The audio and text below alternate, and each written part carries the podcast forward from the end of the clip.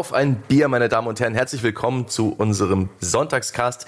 Diesmal ein bisschen anders als gewohnt. Ihr hört schon, der Stange moderiert an. Das macht er ja sonst nicht so, weil er sich oft in diese Monologe verzettelt und dann von André und Jochen gerettet werden muss. Und schlimmer noch, André und Jochen sind auch nicht am Start. Dafür habe ich einen Gast dabei und worüber ich mit ihm rede und was das alles soll und heute wird, das ähm, machen wir nach der Begrüßung. Zuerst mal begrüße ich hier den Daniel. Hallo. Servus, na, wie geht's? Alles gut? Alles ist gut. Wir hatten es ja ein bisschen alles geplant. Eigentlich sollte heute Jochen noch dabei sein und wir wollten dich zu zweit ein bisschen grillen zum Thema Fortnite-Hype und zu deinem Hobby als Fortnite-Coach. Genau. Und jetzt, wir schaffen das aber auch zu zweit.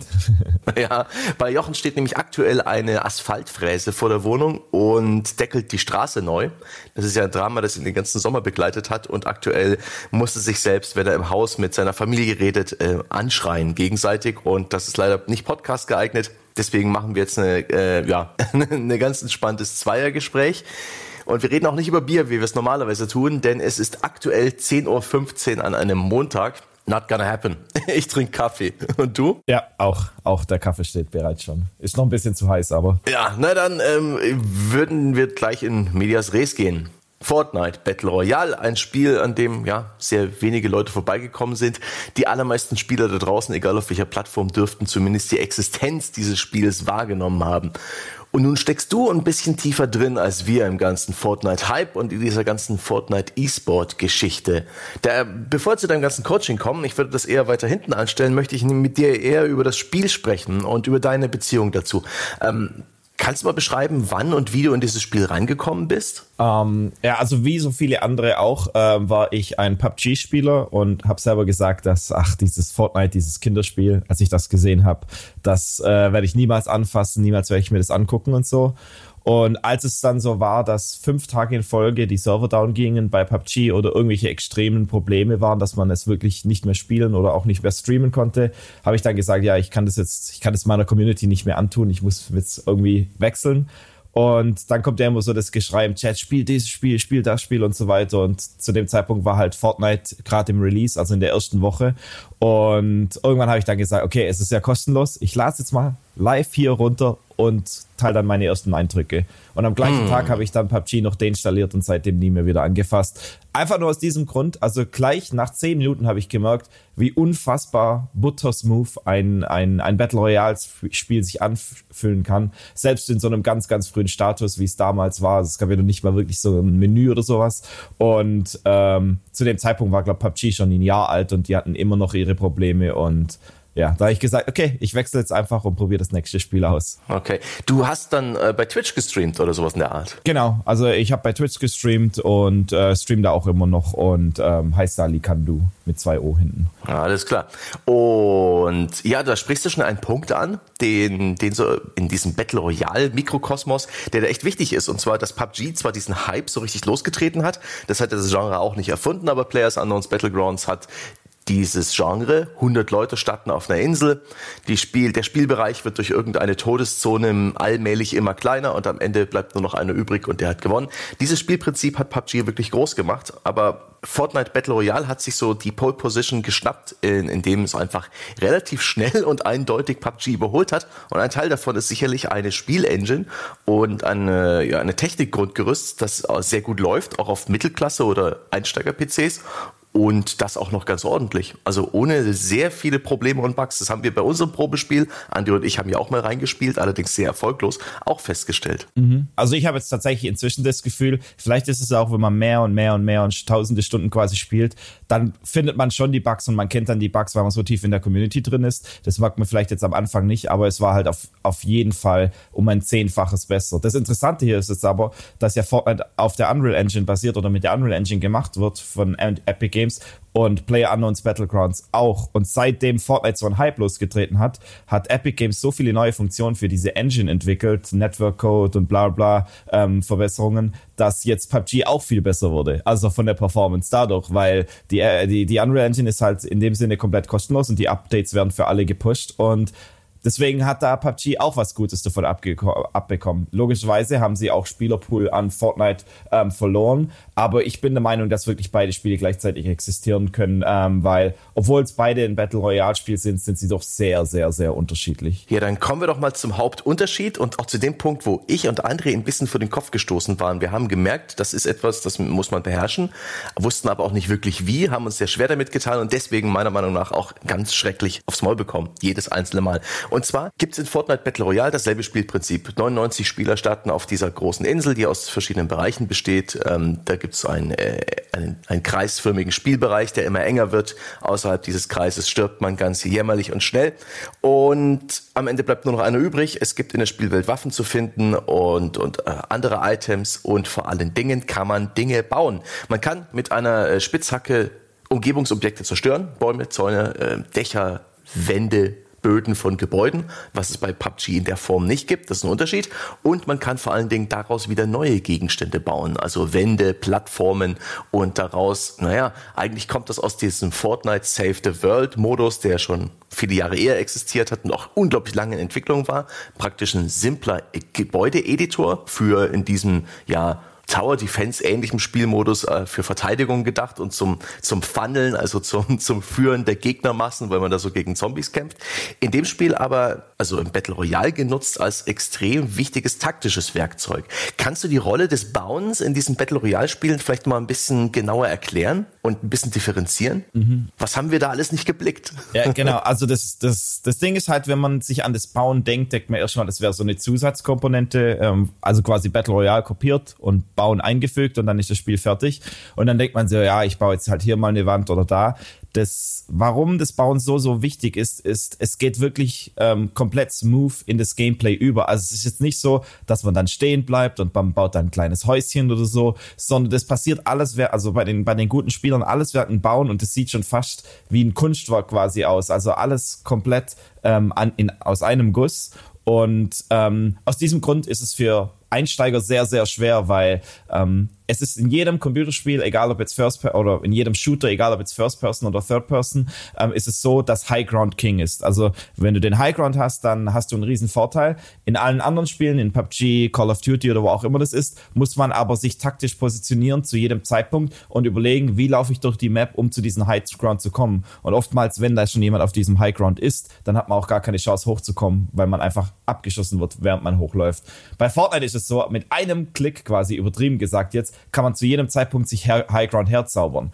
Und ähm, das ist eben das ganz Verrückte, weil man überall alles bauen kann und die das Baulimit ist auch, das stoppt erst sehr, sehr, sehr weit im Himmel. Also man kann irgendwie so 60, 70 Stockwerke hochgehen und so weit kommt man eben gar nie. Und es fühlt sich wirklich grenzenlos und man kann einfach alles bauen, was man will. Obwohl das Grundprinzip sehr simpel ist. Man kann eigentlich nur Wände bauen, Böden bauen, ähm, Rampen bauen, also so eine Art Treppe quasi und dann noch Dächer. Und diese kann man, alle diese Gegenstände, diese vier Gegenstände kann man dann im Nachhinein aber noch editieren. Man kann zum Beispiel in Wände, Türen oder Fenster rein editieren. Und dann kann man sowas machen, wenn, wenn sich einer eingebaut hat in ein kleines Häuschen, kann man die Wand zerstören, seine eigene Wand bauen, dass sie einem selber gehört, dann ein Fenster rein editieren, das ein Loch in der Wand ist und dann ihn mit der Shotgun auf kürzester Entfernung abschießen. Und der Gegner kann sich darauf niemals vorbereiten, weil er nie weiß, wo du genau das Fenster editierst und zu welchem Zeitpunkt.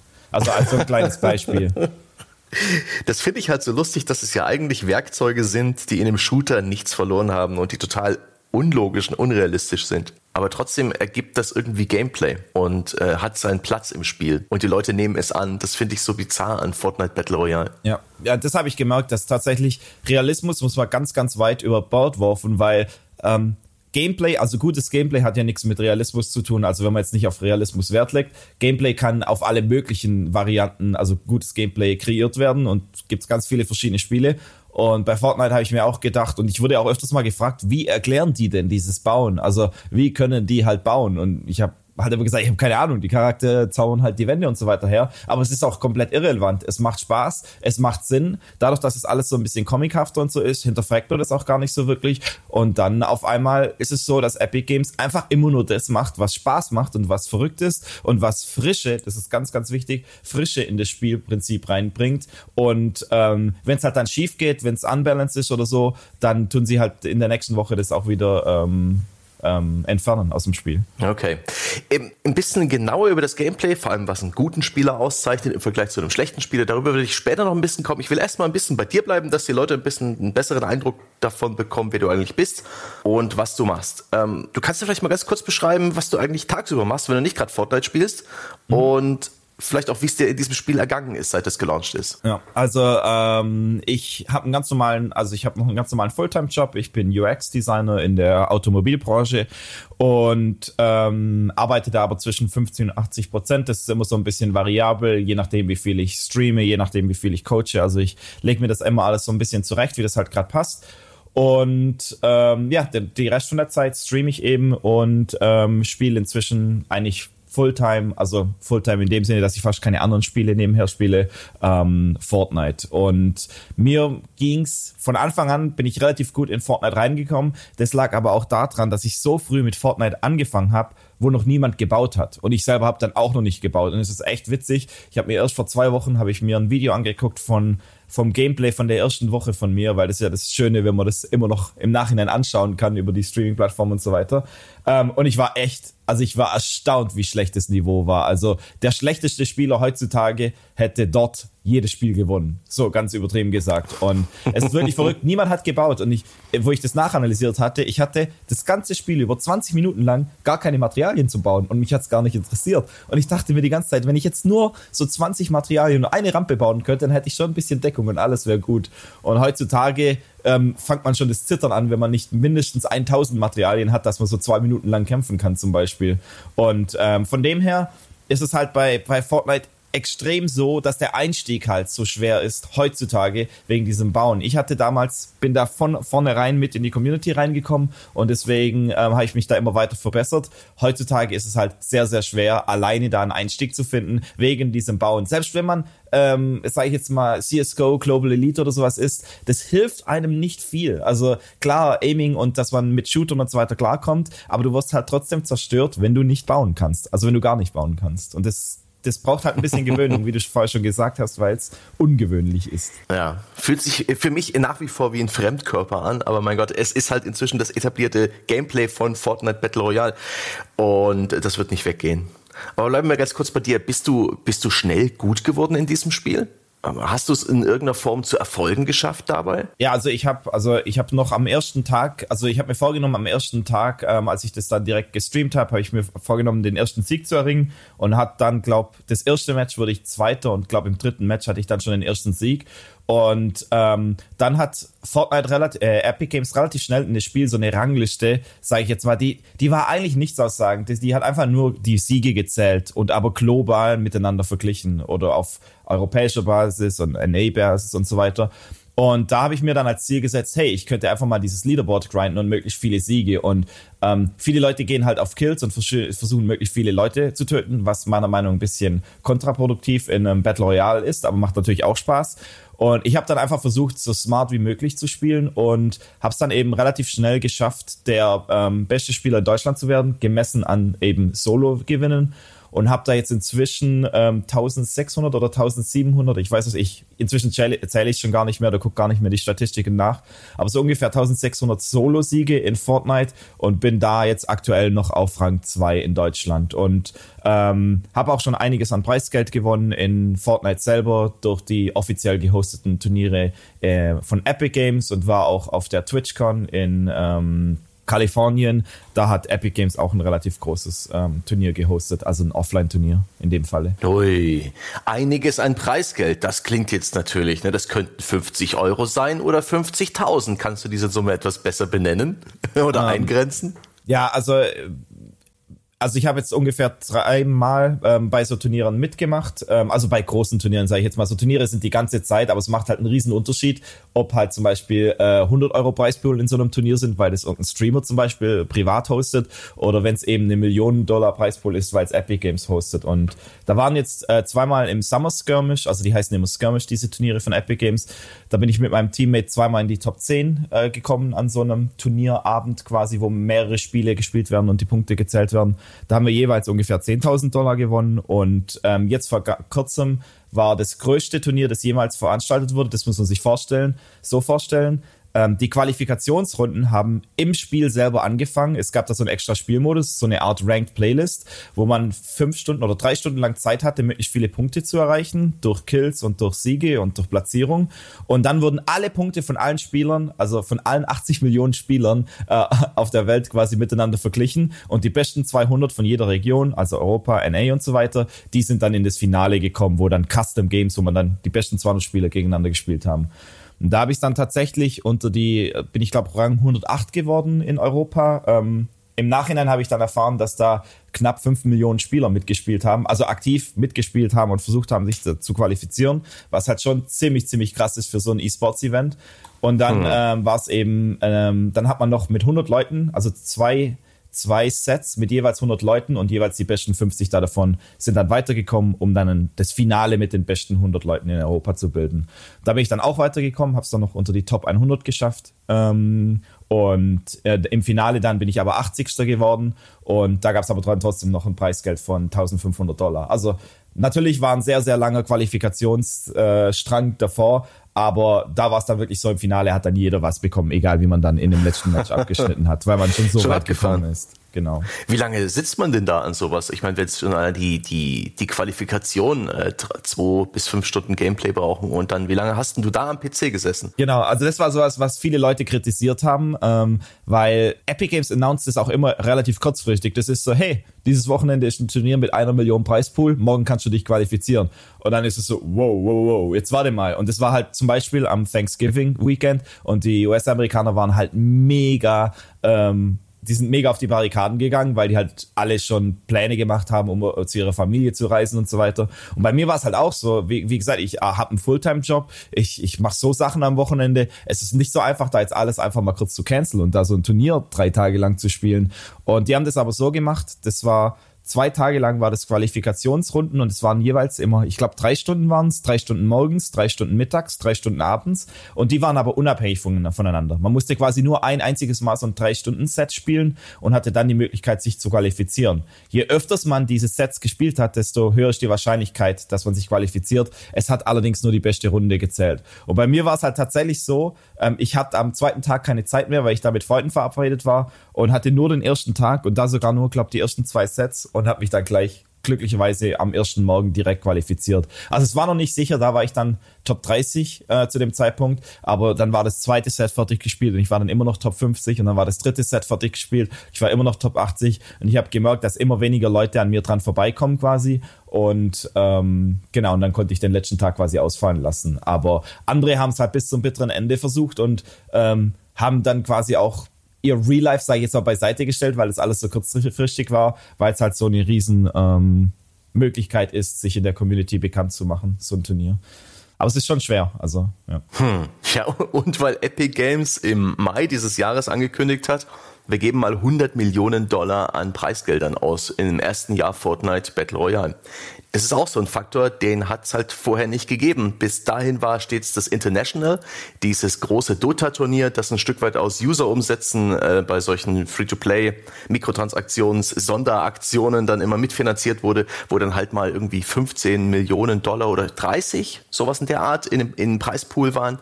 Aber da, das wird völlig überschattet von dem, was Epic Games macht. So viel gab es noch nie zu gewinnen, irgendwie bei einem Spiel in Summe. Mhm. Und vor allem, dass es halt so announced wird in, der, in dieser Art und Weise. Es ist nicht so, dass jetzt halt hier mal ein Turnier stattfindet, eine Million hier, man weiß es nicht so, sondern gleich ganz am Anfang wird gesagt, auf den Tisch gehauen, wir hauen 100 Millionen Dollar raus in der ersten Saison. Und da war es dann noch so, das Spiel war noch nicht mal ready. Das ging dann erst mal zwei, drei Monate nach diesem Announcement, bis das erste Turnier erst mal angefangen hat. Und jetzt haben wir ungefähr ähm, das Announcement ist jetzt ein halbes Jahr her und wir haben vielleicht 10 Millionen Dollar oder so ausgespielt, vielleicht 12 Millionen oder so.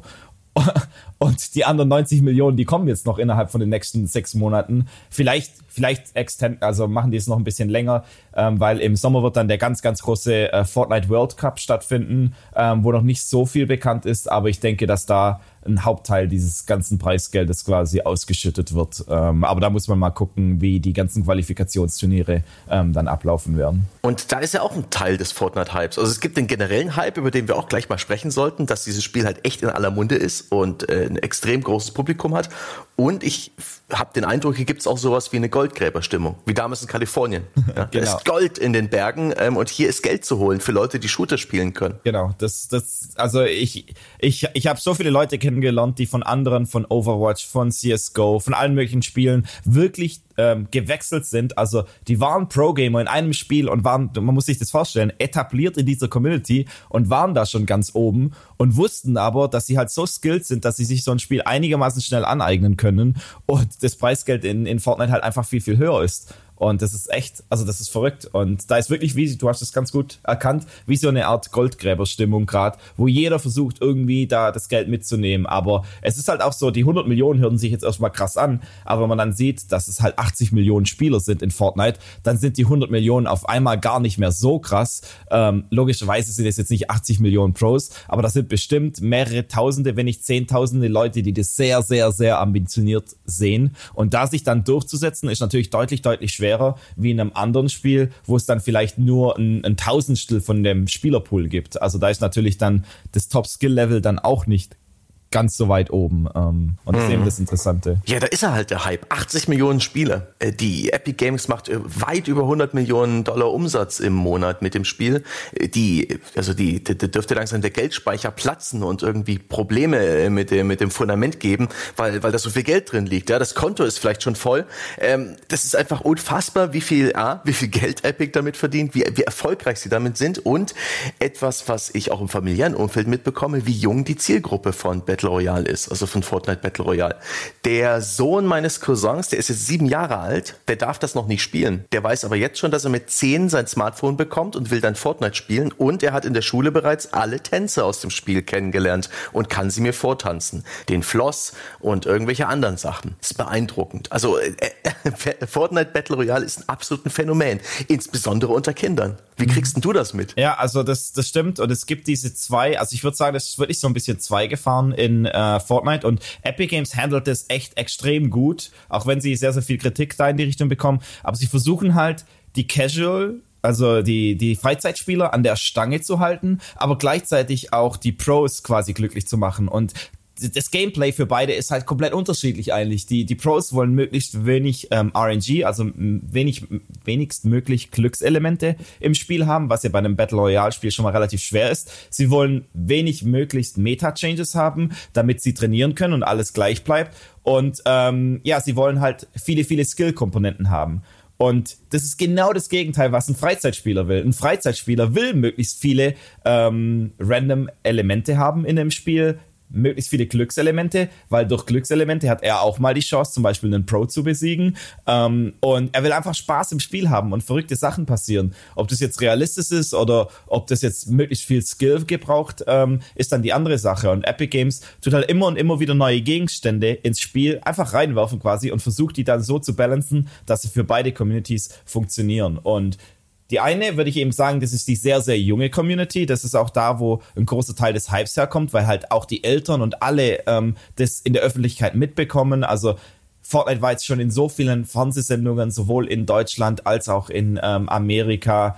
Ähm, und dann gibt's eben diese Pro-Hardcore-Community, die aber im Hintergrund ist. Und ich glaube, das ist so bei vielen Spielen so. Aber oftmals ist es halt so, dass die Casual-Community dann stirbt, wegstirbt, also der Hauptspielerpool, und die Hardcore-Community so bleibt und das Spiel dann in die Richtung weitergeht. Das Spiel ist jetzt aber so groß, dass Epic Games halt beide Seiten irgendwie versucht, äh, glücklich zu stellen. Und meiner Meinung machen die da echt einen recht guten Job oder einen ziemlich guten Job, weil es ist sehr, sehr schwer, ein Spiel für beide Communities gebalanced zu halten. Weil die Pros haben dann sehr, sehr früh geschrien, ja, macht doch einfach eine Abzweigung. Also lasst uns dieses Core-Spielprinzip, wo man einfach nur baut und schießt, sodass es möglichst skilllastig bleibt und gebt diesen Casuals quasi die ganzen neuen Waffen und neue Items, die immer neue Randomness reinbringen. Ähm, und da haben die aber gleich gesagt, nee, das Spiel bleibt für alle gleich und ähm, wir balancen das einfach so. Hm.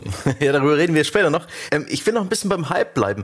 Woran liegt es denn deiner Meinung nach, dass dieses Spiel sich so ähm, fortwährende Begeisterung ähm, erfreut, die auch aktuell nicht zu schrumpfen scheint. Mhm. Ich hatte das Bauchgefühl, so ja, klar, es sind Kinder, die finden halt irgendwas cool für ein halbes Jahr und im nächsten Jahr ist es wieder langweilig. Aber ich habe das Gefühl, dieser, dieser Zeitpunkt, dass es denen alle irgendwie langweilig geworden ist, der ist noch lange nicht erreicht. Woran liegt das denn? Ähm, also das, dass es noch nicht langweilig geworden ist, das liegt ganz, ganz, ganz klar an der Update-Mentalität. Äh, wenn man jetzt mal, ich hole jetzt mal wieder PUBG her, wenn man PUBG mit Fortnite vergleicht, also ich bin jetzt nicht mehr so krass in der PUBG-Community drin. Ich weiß jetzt auch, dass PUBG neue Maps und so weiter bekommen hat und ähm, auch hier mal eine neue Waffe und da. Aber bei Fortnite ist es halt einfach so, es gibt jeden jede Woche oder alle zwei Wochen eine neue Waffe oder einen neuen Gegenstand. Und da ist dann nicht nur so, das ist halt eine AR, die genau gleich ist wie eine andere AR, die schießt halt ein bisschen schneller oder langsamer, sondern das sind oftmals Gegenstände, die das komplette Gameplay wechselt. Zum Beispiel letzte Woche kamen auf einmal Flugzeuge aus dem Nichts. Aus dem Nichts kamen Flugzeuge ins Spiel,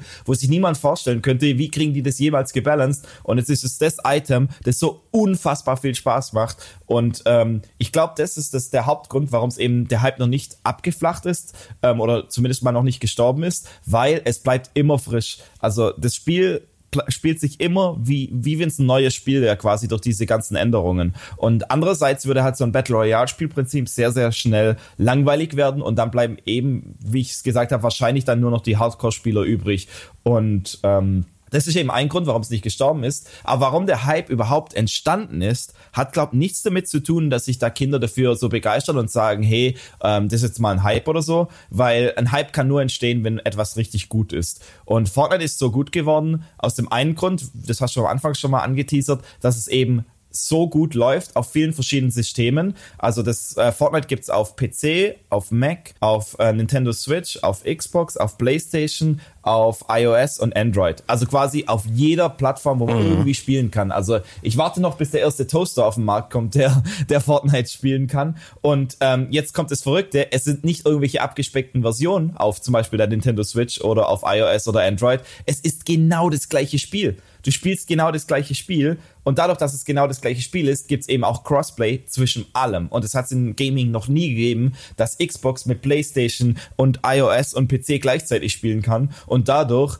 können auch die Kinder, die sich oftmals eben nicht alle Systeme leisten können mit diesen Exkl Exklusivtiteln, sondern die haben dann halt von ihren Eltern zum Beispiel mal ein Smartphone bekommen oder haben dann zum Beispiel eine Playstation rumstehen und die müssen dann halt das verwenden. Und da es auf allen Plattformen dieses Spiel gibt und überall kostenlos ist, hat, hat es so eine einfache Eingängigkeit, dass man es mal ausprobiert und es macht halt von vornherein sofort Spaß wenn man jetzt nicht sofort beim Bauen zerstört wird, also wenn man da reinkommt, um, dass man, ähm, dass es halt diesen ursprünglichen Hype auslöst. Und dann kommt diese ganze Sache mit dem ganzen Game Design, mit diesen Tänzen, ähm, mit den mit den Kleidern, mit den Skins, alles, was die so in das Spiel reinbringen, quasi täglich neue Sachen, ähm, bleibt es halt immer und immer wieder frisch und ähm, es macht halt einfach Spaß zuzuschauen. Und auch wenn Eltern dieses Spiel sehen, also ich habe jetzt auch schon da kommen wir ja später bestimmt noch dazu, äh, mehrere Eltern und ihre Kinder quasi gecoacht. Ähm, also eher die Kinder, aber die Eltern waren halt mit dabei.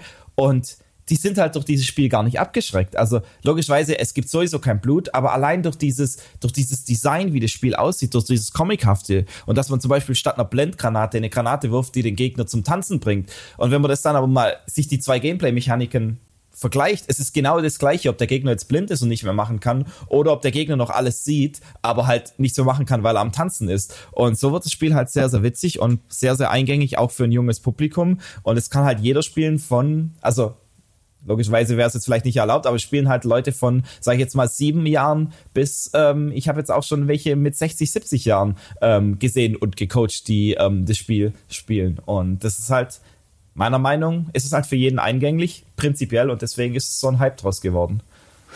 Ähm, jetzt gibt's ja diese ganze Monetarisierung. Es ist ein Free-to-Play-Spiel und es wird über kosmetische Items monetarisiert, die in Seasons veröffentlicht werden. So circa alle zehn Wochen startet eine neue Season und da hat man Zeit, sich die ganzen Inhalte zu ergrinden oder man hat keine Zeit oder keine Geduld und kauft sich das alles.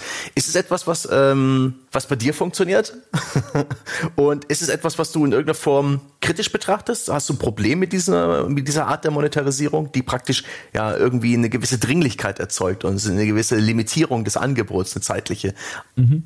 Also ähm, ich muss da dazu sagen, ich war immer jemand, ich war jemand, ich habe mir nie, nie in meinem ganzen Leben nur einen Cent für Skins ausgegeben. Egal in welchem Spiel das war, egal ob es League of Legends, egal welches Spiel das war, ähm, CSGO, irgendwelche Kisten oder so, habe ich nie den Anreiz gefunden und ich fand es viel cooler mit den Original Skins zu spielen und so weiter, weil es für mich auch immer billig kam, da einfach so ein bisschen Farbe drüber zu klatschen und so.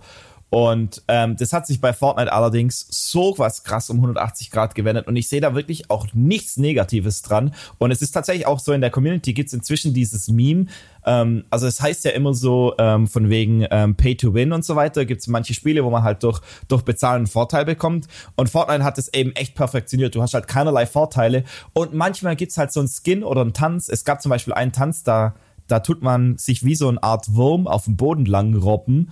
Und dann war es auf einmal so, dass man als Wurm quasi die Schüsse ausweichen könnte. Äh, aber es ist natürlich ein riesen Nachteil. Aber Leute haben halt da einen Meme ähm, draus gemacht und haben gezeigt, wie sie einen Sniperschuss, war natürlich alles gescriptet, einen Sniperschuss ausweichen, indem sie dieses Emote im richtigen Zeitpunkt machen. Und so wurde das halt immer mehr zum Meme. Aber tatsächlich ist es halt absolut 0% Pay to Win und es ist eher Pay to Lose, weil die Standard-Skins, die es eben gibt, die kostenlos sind, das sind eigentlich die, die so noch am besten mit äh, camouflaged sind. Und dann die, die, die, die du bezahlst, das sind dann pink leuchtende Skins, die irgendwelche Farben haben. Und es sind eben nicht nur neue Farben, sondern komplette Reskins. Also die, die Charaktermodelle sind dann zum Teil auch ein bisschen dicker oder so. Aber das stört gar niemand, weil die Hitboxen, die bleiben gleich. Und irgendwie ist es bei Fortnite haben die das geschafft, dass sich da niemand drüber aufregt. Also es hört man ganz selten mal, dass die Leute so, oh, das ist doch Pay to Win oder warum ist der Skin jetzt im Spiel? Sondern die Leute akzeptieren das einfach. Und der Battle Pass ist halt auch echt günstig, muss man sagen. Der kostet, und jetzt, jetzt kommt das Verrückte, ähm, der Battle Pass kostet ähm, 9,50 Dollar oder glaube 9,50 Euro, also 950 V-Bucks, das ist diese virtuelle Währung. Und wenn man wirklich diesen Battle Pass freispielt, und es dauert auch gar nicht so lange, man muss halt nur, ähm, wie, wie sagt man es, quasi fast täglich spielen, um seine Quests und so weiter zu machen. Aber jeden Tag so 20, 30 Minuten reicht tatsächlich schon. Man kann auch mal eine Woche nicht spielen und schafft es dann trotzdem noch. Aber es kostet 950 V-Bucks, 9,50 Euro, um diesen Battle Pass ähm, zu kaufen. Und während man diesen Battle Pass freispielt, bekommt man wieder V-Bucks zurück. Bei mir ist jetzt zum Beispiel so, ich habe mir in der, ich weiß gar nicht, wann es angefangen hat, glaube zweite oder dritte Saison hat dieser Battle Pass angefangen. Da habe ich mir den gekauft und seitdem war jeder folgende Battle Pass kostenlos für mich, weil du die V-Bucks im Verlaufe immer wieder zurückbekommst. Und die machen halt eh schon genug Geld durch die ganzen Einzelskin-Verkäufe, weil dieser Battle Pass ist halt echt günstig. Der hat 100 Cosmetic Items ungefähr. Manche sind aufwendige, manche weniger aufwendig. Und ähm, der kostet halt, wie gesagt, ungefähr 10 Euro. Und sonst die Skins, ein einzelner Skin kostet halt zwischen, sag ich jetzt mal, 8 und 20 Euro oder ein Tanz. Und es ist eigentlich einfach übertrieben teuer. Aber es ist einfach so liebevoll gemachtes Spiel, dass die ich habe das Gefühl, die Community, die wollen einfach Epic Games was zurückgeben und kaufen das nicht nur aus dem Grund, weil sie den Skin unbedingt haben wollen, aber die sehen das als Bezahlung für dieses Spiel tatsächlich an und nicht für diesen Skin. Und das habe ich eben schon von vielen Leuten gehört und deswegen denken da viele Leute auch gar nicht so drüber nach und geben da einfach ihre 30, 40 Euro im Monat aus für dieses Spiel, wow. weil sie halt auch ähm, sehr, sehr viel Zeit eben ähm, darin investieren. Also das ist ja, es ist krass. Ich finde es jedenfalls aus einer wirtschaftlichen Sicht sehr interessant. Ähm, ich, ähm, es sind keine Lootboxen drin. Ja, da da gibt es auch kein Stigma. Ähm, trotzdem ist dieser Battle Pass, also ich meine, man kauft sich für 10, äh, umgerechnet 9,50 Euro ähm, die, die Möglichkeit, Dinge freizuschalten. Das ist verdammt wenig, aber ich habe auch das Gefühl, dass jemand, der ein Spiel so oft spielt, dass er nach Progression lechzt, nach dem Freischalten von irgendwas, 100 Level sich durch irgendwas durchgrinden, ist, glaube ich, auch geil. Also schon gesagt, deswegen. Ja, wenn man, wenn man sich das jetzt mal so, wie du das, wie du das dargestellt hast, wenn man das so sagt, ich zahle 10 Euro, um dann was freischalten zu können, hört sich erstmal skurril an, aber du zahlst 10 Euro, um potenziell so unfassbar viel Content zu bekommen für dieses Geld. Und gleichzeitig ist es so, Epic Games ist natürlich nicht blöd. Die haben zwei Versionen vom Battle Pass. Eine kostenlose Version, wo du Sachen freischalten kannst. Und selbst in der kostenlosen Version kannst du V-Bucks freischalten. Und wenn du diese ergrindest, quasi kannst du dir nach zwei, drei Saisons dann in der nächsten Saison als sehr, sehr junge Person, wenn du dir das zum Beispiel nicht leisten kannst oder darfst, kannst du dann kostenlos eine Saison lang den Battle Pass kaufen oder den Skin oder so. Und ähm, es gibt dann natürlich nicht so coole Skins da. Das sind natürlich nicht die krassen, aber ähm, es gibt immer so zwei Stufen. Und du kannst so anfangen zu grinden und dann bist du auf Level 30 im Battle Pass, kostenlos. Und wenn du dann dich entscheidest, den Battle Pass eben zu kaufen, dann bekommst du eben die 30 Tiers oder die 30 Level vom bezahlten Battle Pass natürlich gleich freigeschaltet. Und so kann man sich das halt auch noch spät äh, entscheiden. Und es für mich als, sag ich jetzt mal, als Competitive-Spieler macht es natürlich auch Spaß, jeden einzelnen Haken, jede einzelnes Gamification-Element im Spiel quasi abzuhaken. Das habe ich geschafft, das habe ich geschafft, das habe ich geschafft. Weil irgendwann ist es tatsächlich so, bei mir ist es jetzt so, gewinnen macht keinen Spaß mehr. Oder natürlich macht es noch Spaß, aber es ist nicht mehr dieses Battle Royale-Gefühl, wo man am Schluss dann zittert und sich gedacht hat, wow, krass, ich habe jetzt 99 Leute besiegt, sondern man sucht eben neue Herausforderungen. Man macht es zum einen durch die Challenges und zum anderen halt durch diese Turniere und so, die aber nicht die ganze Zeit sind. Und ähm, ja, das, also ich finde, es macht einfach Spaß und ich glaube, das macht sowohl Pro-Spielern Spaß, das freizuschalten und diese neuen neuen Skins zu bekommen, als auch den Casuals eben. Ja, es ist kein Pay to Win, es ist Pay to Progress vielleicht ein Stück weit. Ähm, interessant finde ich aber auch, ich glaube, dass es ein großer Faktor ist für den finanziellen Erfolg des Spiels, dass man niemals die Quengelfähigkeit von Kindern unterschätzen sollte. Zweiter Fall, der Sohn meiner Steuerberaterin, zehn Jahre alt. Sie sagt, Zitat, der spielt immer noch Fortnite. Was soll das? Sie hat mich gleich ausgefragt, als ich ihr gesagt habe, dass ich über Spiele berichte. Und ich habe sie auch gefragt, und? Kauft er Skins? Ja, ja. Ständig bettelt er mich an. Der will kein Taschengeld mehr. Der will sich Skins kaufen.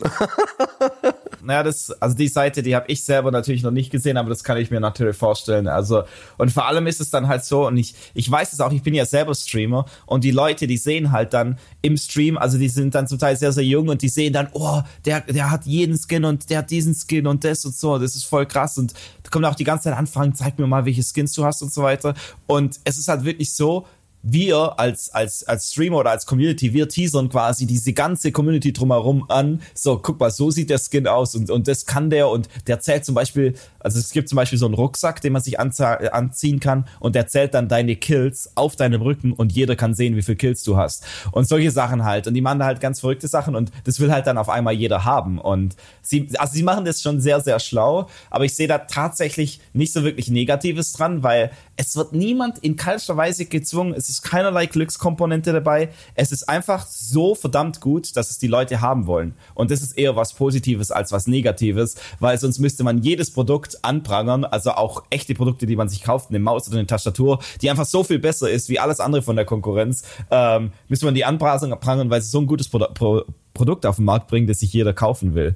Und natürlich ist es nur, sind es nur Pixel, nur digitale Sachen, aber die sind halt auch was wert. Also natürlich Account-Verkäufe sind verboten und das ist auch gut so. Aber ich bin mir ziemlich sicher, dass, dass ich jetzt zum Beispiel meinen Account schon für ähm, auf jeden Fall über 1000 Euro verkaufen könnte, weil da halt Skins dabei sind, die sehr, sehr, sehr, sehr, sehr selten sind und die niemand mehr bekommen kann, weil sie halt aus Saison 1 zum Beispiel kommen oder Saison 2 oder sowas. Hm, ja, stimmt. Diesen Marktplatz wie bei Steam, bei CSGO und so weiter, diese Skin-Ökonomie, die gibt's da nicht.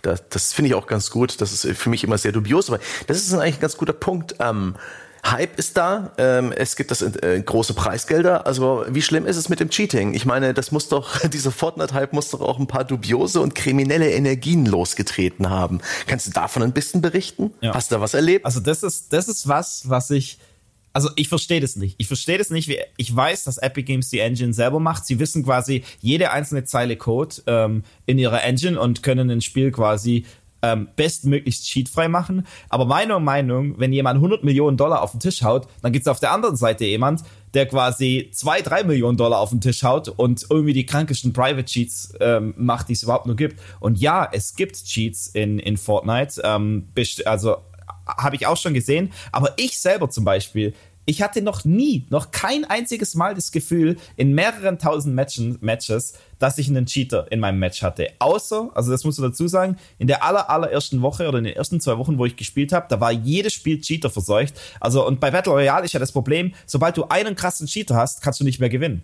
Bei, bei Counter-Strike oder so, da hast du halt zehn Spieler oder so, also fünf gegen fünf und da cheatet halt dann einer und vielleicht, wenn es nicht so krass ist, es, es nervt zwar, aber du kannst dann einen neuen Server wählen. Bei, bei, bei Battle Royale, da ist es so, du hast 99 Spieler, du bist dann schon Top 10 oder so, hast nie was von diesem Cheater mitbekommen und dann auf einmal kommt der Cheater und du hattest quasi du merkst dann auf einmal, du hattest nie die Möglichkeit, dieses Spiel auf einmal zu gewinnen. Und ähm, dadurch, dass es halt 99 oder 100 Spieler sind in so einer Lobby, war es halt auch sehr, sehr wahrscheinlich, dass es da einen Cheater davon gab. Und da habe ich halt auch gesagt, Fortnite wird so schnell sterben, äh, wenn die das nicht unter Kontrolle bekommen. Und mit einem Patch später haben die quasi, also die haben, glaube ich, zwei Anti-Cheat-Tools gleichzeitig am Laufen, haben die komplett die Cheater eliminiert. Und die gab es jetzt lange, lange, lange, lange Zeit, gab es gar nichts, also überhaupt gar nichts an Cheatern, meiner Meinung. Also ich habe da nichts mitbekommen und hatte auch nie das Gefühl, dass ich ähm, durch einen Cheater ähm, getötet wurde. Und jetzt aber ähm, vor äh, letztes Wochenende oder vor zwei Wochenenden, als dieses große Public-Turnier, wo jeder mitspielen konnte, da war es dann tatsächlich so, dass die Cheater dann aus ihren Löchern kamen, ähm, wahrscheinlich mit irgendwelchen Private Cheats und so weiter und zum Teil auch krasse Cheats, also jetzt nicht nur so ein bisschen, sondern Sachen, wo du wirklich sofort weißt, der cheatet. Und dann aber tatsächlich haben die wirklich sich nur auf die großen Streamer konzentriert. Also die haben dann wirklich versucht, die großen Streamer zu stream-snipen und dann zu zeigen wahrscheinlich, dass es Streams gibt oder die halt zu ärgern und so weiter. Und das war dann schon krass. Da habe ich halt dann zum ersten Mal ähm, gesehen, aber selber, also auch immer noch, ähm, es gibt quasi nahezu keine Cheater da dafür, wie groß das Spiel ist und wie viel Geld ähm, drauf ist. Ähm, Im Gegensatz zu anderen Spielern. Also CSGO meiner Meinung ist komplett Cheat verseucht, obwohl es quasi, also jetzt ist es auch Free-to-Play, witzigerweise, aber obwohl es Geld gekostet hat und obwohl es schon so lange auf dem Markt war und man irgendwie mal Möglichkeiten finden sollte, meiner Meinung nach, das zu unterbinden. Aber ich glaube, wenn du halt selber die Engine machst, selber jede einzelne Zeile Code findest, dann kannst du wirklich sehr, sehr gut damit ähm, umgehen. Und da auch wieder nur ein riesen Lob beim Epic Games. Ja, es gibt Cheater, aber die sind so, so, so gering, dass es den Spielspaß ähm, nicht trübt. Jo, hier vielleicht ganz äh, zur Begriffserklärung ganz gut nochmal Stream Sniping zu erklären. Nicht alle unsere Zuhörer mhm. werden das wissen. Stream Sniping ist der äh, ja, der Spaß in Anführungszeichen, Leute, die gerade streamen, auf ihren Servern heimzusuchen und idealerweise direkt mit dem extra Wissen, das man hat, wenn man den Stream anschaut, live um die Ecke zu bringen und ihnen sozusagen den Stream zu versauen. Wieder und wieder im schlimmsten Fall. Genau. Aber was du vorhin noch gesagt hast, dass es halt so verschiedene Ausprägungen von Cheats gibt, auch die richtig krassen. Da, da hätte ich gerne mal ein paar Details. Sind da Wallhacks dabei, Auto-Aimings? Was, welches Spektrum haben denn Cheats bei ähm, um, ähm, Fortnite Battle Royale? Also das Problem an Fortnite tatsächlich ist, und deswegen wundert es mich, dass es fast keine Cheats gibt, ähm, die Hit-Detection, die funktioniert lokal auf deinem Computer. Das heißt, also wenn dein, dein Fadenkreuz auf dem Gegner drauf ist, also zum Beispiel eine Sniper, und du drückst die linke Maustaste und der ist im Farben, Fadenkreuz, ähm, und ähm, dann äh, triffst du den auch. Also das ist jetzt nicht so, dass da noch Lag oder Delay oder so drin ist, weil die, weil es auf dem Server berechnet ist und sich dann das ein bisschen komisch anfühlt, sondern es wird wirklich auf deinem Rechner berechnet, hast du ihn getroffen oder hast du ihn nicht getroffen. Und dadurch kann man das natürlich sehr, sehr einfach abgreifen und die klassischen Cheats machen. Also von meinem Verständnis aus. Und es gibt wirklich so Cheats, ähm, das hat man jetzt eben auch gesehen, ähm, wo er einfach jede Kugel trifft und zum Teil auch durch Berge, also durch Sachen, wo du gar nicht durchschießen kannst. Ähm, Leute werden einfach überall auf der Map getötet. Also wirklich solche Sachen, wo du dann gar keine Chance mehr hast. Ähm, vielleicht ist es tatsächlich so, also ich weiß es nicht, ähm, dass der Schwarz, also der, der, der Dunkel, die Dunkelziffer viel, viel höher ist und es vielleicht Leute gibt, die tatsächlich Cheats verwenden, aber halt nicht so krass. Vielleicht dann wirklich nur ein Wallhack, um ein bisschen zusätzliche Informationen zu bekommen und ähm, einfach sich besser durch die Map be bewegen zu können, je nachdem, wo Gegner sind. Aber das, was ich halt gesehen habe, da wo es halt offensichtlich ist, da war es alles kombiniert. Also das hat man sofort gesehen. Ähm, hm. Wallhack, Auto-Aim, ähm, also Aim-Lock, Aim-Bot, alles, was es so gibt. Ähm, und ähm, auch so Sachen wie, ich glaube, es gab auch schon Teleportations-Hacks und so weiter. Also ähm, ziemlich krass. Aber wie gesagt, also das ist das hört sich jetzt alles krass an, aber es, es kommt fast nicht vor. Also ich habe es doch fast nie, also ich habe es noch nie in meinem eigenen Spiel gesehen, außer in der ersten Woche und sehe es halt immer nur bei, bei anderen Streamern und mhm. jetzt aber auch nicht so, dass es regelmäßig ist. Ja, alles klar. Na gut, dann äh, wollen wir doch mal über Fortnite als E-Sport sprechen. Und hier kommt doch gleich so eine gewisse, ja, so ein Vorbehalt, den ich gegenüber dem ganzen Genre habe. Nicht bloß Fortnite Battle Royale, sondern Battle Royale im Allgemeinen. Ich habe da mal so ein bisschen die Berichterstattung über die ersten E-Sports-Veranstaltungen auch damals bei PUBG. Da gab es ein Gamescom Invitational, das ist auch schon eine ganze Weile her mitbekommen. Äh, Battle Royale-Spiele das war dann so die, die Meinung, die eignen sich einfach nicht für E-Sport. Denn äh, passives Verhalten, das heißt Verstecken, äh, Gegnerkontakt meiden, ähm, möglichst lange unentdeckt bleiben, campen in Anführungszeichen, das ist die dominante Strategie, das ist zielführend und das ergibt halt keinen guten Zuschauersport, wenn Leute nichts tun, wenn Leute minutenlang in einer Badewanne liegen im Zweifel oder in irgendeinem Raum sich zu verstecken und, und gucken, was passieren wird. Hat nicht Fortnite ebenso dieses Problem? Ähm, also sie hatten, sie hatten dieses Problem, sie haben dieses Problem zum Teil immer noch, aber auch hier ist es halt so, ähm, dass Epic Games jede Woche quasi neue Sachen testet. Also ähm, neue Gameplay-Elemente testet, die eben genau das verhindern. Also es gibt ja zwei Möglichkeiten, wie du Passivität quasi vermeiden kannst. Die erste wäre es über das Regelset im Turnier. Sagen wir mal, dass ähm, Platzierungen, also dann wäre es kein Battle Royale Spiel mehr, aber um es zu übertreiben, Platzierungen zählen gar nichts mehr. Also wenn du be gewinnst, bekommst du keine Punkte, aber für jeden Kill, den du bekommst, bekommst du 10 Punkte zum Beispiel. Oder sagen wir so, jeder Kill bekommt 10 Punkte, aber wenn du gewinnst, bekommst du nur einen Punkt. Dann würden natürlich auf einmal die Leute die Fights suchen und aggressiv spielen, weil sie Kills brauchen, um quasi ähm, im Turnier zu gewinnen.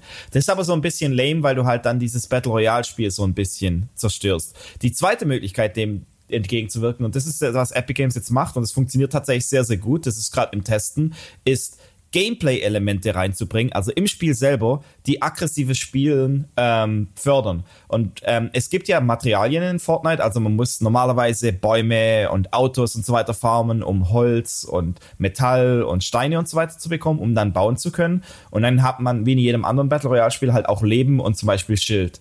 Und äh, was jetzt Fortnite macht, ist, die haben jetzt so ein E-Sports-Setting gefunden, wo du jedes Mal, wenn du einen Gegner tötest, bekommst du 50 Leben oder 50 Schild zurück und ungefähr 200 oder 300 Materialien zurück in dein Inventar. Also zusätzlich zu dem, was du eh aufhebst vom Gegner. Das bekommst du sofort instant beim Töten quasi. Also du musst nicht mal zum Gegner hinlaufen, weil oftmals ist es auch so, du snipest so einen Spieler über die halbe Map 300 Meter weg und hast dann gar nichts davon. Und jetzt ist es auf einmal so, dass es schon die, also es gab so krasse Sachen in dem E-Sport, dass zum Beispiel einer, der war im Sturm gefangen, ähm, also der hat, der ist nicht früh genug losgelaufen, weil er die ganze Zeit am Kämpfen war und so weiter. Und der war quasi hier tot. Zur, hier ja. zur Erklärung, der Sturm ist in dem Fall äh, die Todeszone, genau, die, die Todeszone, immer enger genau. wird. Genau, und der war dann quasi schon gefangen ähm, und hatte dann noch acht Leben und der Sturm hat schon mit einem Schaden pro Sekunde ähm, getickt. Und dann sieht er noch einen Gegner links von sich, der auch wenig Leben hatte, schießt ihm ins Gesicht, kriegt 50 Leben zurück, rennt zu ihm hin, holt seine Bandagen, durch dieses 50 Leben überlebt er noch ein paar Sekunden, findet den nächsten Gegner, tötet den, kriegt wieder 50 Leben zurück, überlebt wieder ein bisschen länger, rennt durch diesen ganzen Sturm, nimmt seine letzten Bandagen und kommt gerade noch so raus. Und es war halt ein so ein Moment, wo sie gemerkt haben, wow, krass, das hat jetzt tatsächlich funktioniert, das hat so ein Gameplay-Element, das wirklich, wirklich Spaß gemacht hat. Und es ist tatsächlich auch so passiert, ähm, jetzt, die haben extrem die Materialien limitiert. Bisher hatte man 1000 von jedem maximal, also wenn man lange genug farmt, dann hatte man 1000 Holz, 1000 Steine und 1000 Metall. Und man kann mit 1000 Sachen, ähm, kann man 100 zum Beispiel Wände bauen oder Böden oder Rampen und so weiter. Das heißt, man konnte 300 Sachen bauen. Das heißt, man hatte sehr, sehr lang Materialien. Und jetzt hat es Epic Games so gemacht, sie haben das Farmen viel, viel einfacher gemacht, dass es viel, viel schneller geht, sodass der langweilige Teil weggeht, aber das Maximum sehr, sehr limitiert. Also man hat jetzt nur noch 1500 Maximum von allem zusammen, anstatt 3000. Und das zusammen mit diesem Faktor, dass man Materialien auch durch Töten bekommen kann und auch Leben wieder zurückbekommt. Dadurch hat man auf einmal ein Gameplay-Element, das dieses Cording äh, von Battle Royale Überleben immer noch ähm, an den Vordergrund stellt, aber du hast die Möglichkeit, dich manchmal aus der brenzligen Situation rauszuholen, ähm, auch durch Gegner zu töten. Und jetzt passiert es eben so, auch durch, die haben eine ganz interessante eben Sturmmechanik, also wie sich die Todeszone bewegt, weil zum Beispiel bei PUBG ist es ja auch so, der Sturm wird immer und immer und immer kleiner und irgendwann schrumpft er halt ganz zusammen und dann sind meistens schon alle Spieler tot, äh, weil du dich ja auch, weil du auch nicht bauen kannst. Bei Fortnite war es so, dadurch, dass du bauen kannst, ist es auch oftmals so passiert, dass der Sturm ganz sich geschlossen hat, also er war ganz zu und dann tickt er mit 10 Schaden pro Sekunde, aber dann benutzen die Leute halt Medkits auf allen möglichen verschiedenen Levels quasi. Also es sind noch acht Leute am Leben, die in irgendeinem ähm, also überall wurde gebaut quasi, die verstecken sich dann irgendwann mhm. und versuchen sich dann noch durchzuheilen. Und das war halt auch so ein langweiliger Faktor. Und was jetzt Epic Games gemacht hat, der Sturm, der kann zum Teil auch ähm, der, der bewegt sich am Schluss konstant. Also es ist nicht so, dass er dann stehen bleibt und hat man wieder eine Minute Zeit zum Campen, sondern der bewegt sich konstant. Also der bewegt sich, bewegt sich, bewegt sich und wenn er die neue Grenze erreicht hat, geht er gleich weiter. Zwar nicht super schnell, aber er bewegt sich. Und jetzt kann es auch passieren, man muss sich vorstellen, man hat eine, eine, eine, eine sichere, einen sicheren Kreis, wo alle drin sind gerade und die nächste Zone, die kann außerhalb sein. Also da, wo es im Moment noch eine Todeszone ist, schrumpft der Kreis auf einmal wieder in eine komplett andere Richtung.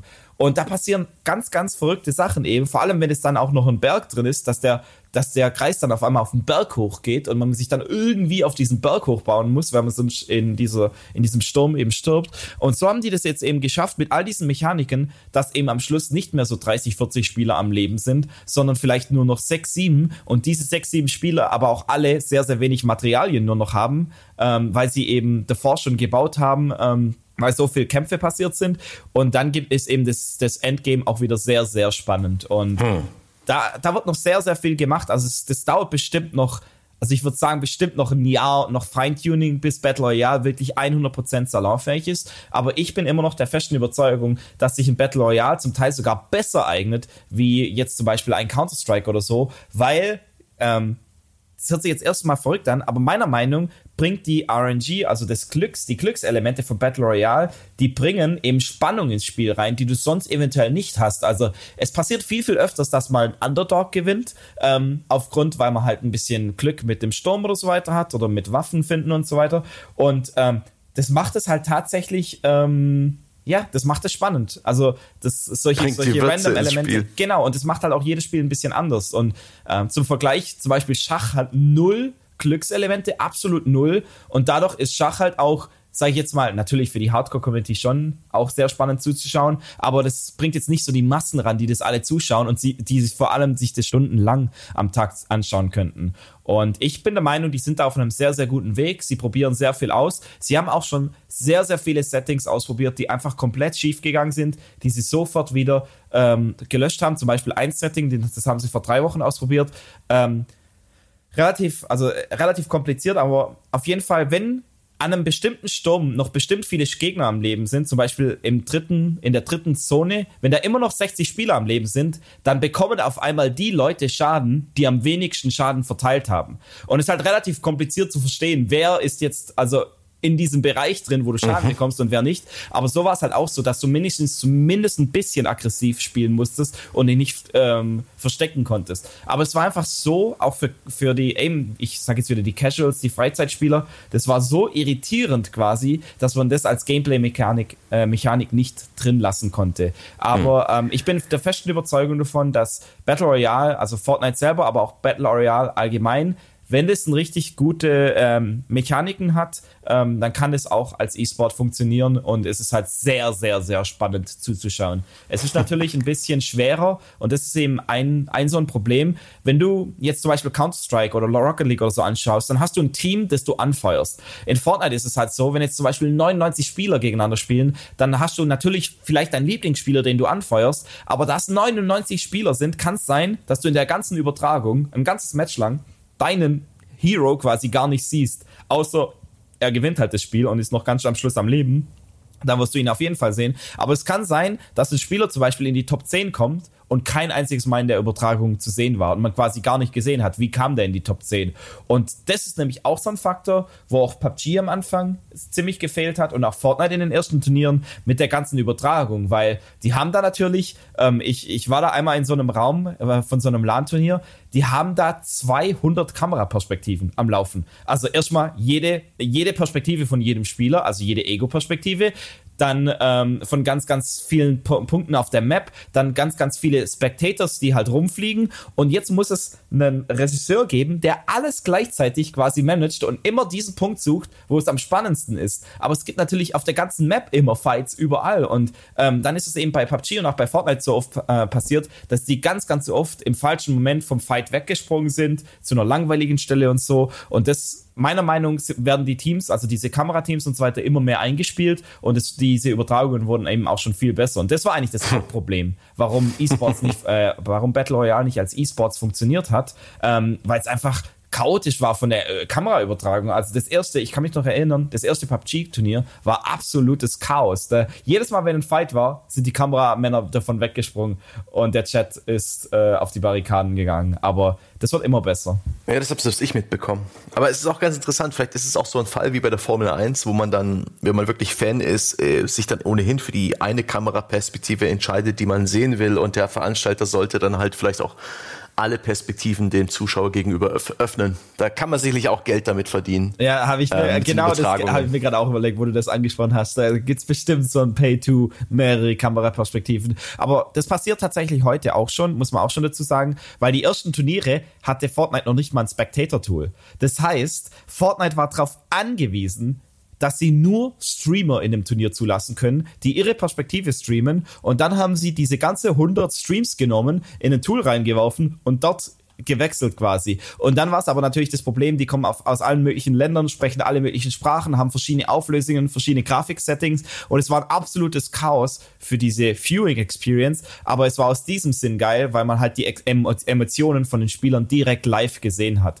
Inzwischen gibt es ein Spectator-Tool, wo die alles äh, deutlich ähm, besser zeigen können quasi und besser, sag ich jetzt mal, gescriptet äh, hinfliegen können an die richtigen Fights. Aber damals war das tatsächlich so, ähm, jeder Streamer hat es eh gespielt und viele Leute haben dann das Turnier gar nicht auf dem Mainstream angeschaut, wo die durchgewechselt haben, sondern haben es einfach auf dem Kanal von ihrem Favorite Streamer quasi, hm. dem seine Perspektive angeschaut und haben die Emotionen dann mitgenommen. Also das gibt's heute schon so ein bisschen. Was, was fehlt in Fortnite Battle Royale noch deiner Meinung nach, um wirklich ein gutes E-Sport-Spiel zu sein, wo man sich als Profi wirklich wohlfühlt und nicht vielleicht irgendwie ähm, darauf angewiesen ist, dass Epic jetzt äh, in den nächsten Wochen keinen Blödsinn reinpatcht, in denen nicht so viel Unsicherheit herrscht. Also das Allerwichtigste, was im Spiel fällt, ist eine konsistente Möglichkeit ähm, zu trainieren. Weil als, hm. als E-Sport, als Profi muss man trainieren. Und man kann sich nur verbessern im Spiel, wenn man gegen die Leute spielt, die gleich gut sind oder die besser als eine sind. Das heißt, man muss sich immer quasi mit Leuten zusammenfinden. Das Matchmaking in, in Fortnite ist aber komplett ohne Skill-based quasi und komplett random. Das heißt, egal in welches Match du reingehst, als Pro, du wirst es fast immer gewinnen. Also fast immer meine ich da damit 50, 60 Prozent, wenn du extrem gut spielst. Und das ist halt schon krass bei so vielen Spielern, die da mitspielen in jedem Match. Und du hast halt einfach keinerlei Competition, weil du vielleicht in jedem Spiel ein, zwei, drei gute Spieler hast. Und es gibt eben noch keinerlei ähm, also nicht keinerlei, aber das steckt halt alles noch in den Kinderschuhen, wie mit zum Beispiel Custom Games, also wo du mit Passwörtern zum Beispiel einen Server erstellen kannst und dann 100 Pros gegeneinander trainieren. Und es will Epic Games im aktuellen Stand noch nicht so wirklich, dass die Leute trainieren können, weil sie noch nicht so wirklich eine Struktur dafür haben, weil sie wollen das natürlich dann auch fair machen, dass alle gleich gut miteinander trainieren können und nicht nur die Hardcore Pros, die dann schon in irgendwelchen Organisationen und in irgendwelchen Clans sind, die da irgendwie einen Zugang haben. Deswegen passen die da ziemlich auf und einfach eine Möglichkeit zum Trainieren. Und da hat jetzt aber Epic Games angefangen mit so Cups heißt es. Ähm, und da geht's dann tatsächlich Skill-Based Matchmaking. Die gehen immer so drei bis fünf Stunden, solche Cups. Und da ist es so, man sammelt Punkte und je mehr Punkte man hat, dann wird man nur noch mit Leuten gematcht, die auch so viele Punkte haben. Und nach zwei Stunden in so einem Cup spielen als Pro ist es dann so, dass dann immer eigentlich nur noch die besten 100, 200 Spieler in Europa zum Beispiel miteinander spielen. Und das ist dann einfach perfektes Training. Aber sowas hm. gibt's halt dann nur zu einer bestimmten Uhrzeit, nur an einem bestimmten Tag. Und es ist halt auch nicht die Lösung im Moment. Und jetzt gibt's einen, ähm, der kam ganz, ganz neu raus in dieser Season, jetzt vor ein paar Tagen, der Fortnite Creative Mode. Das ist so ein bisschen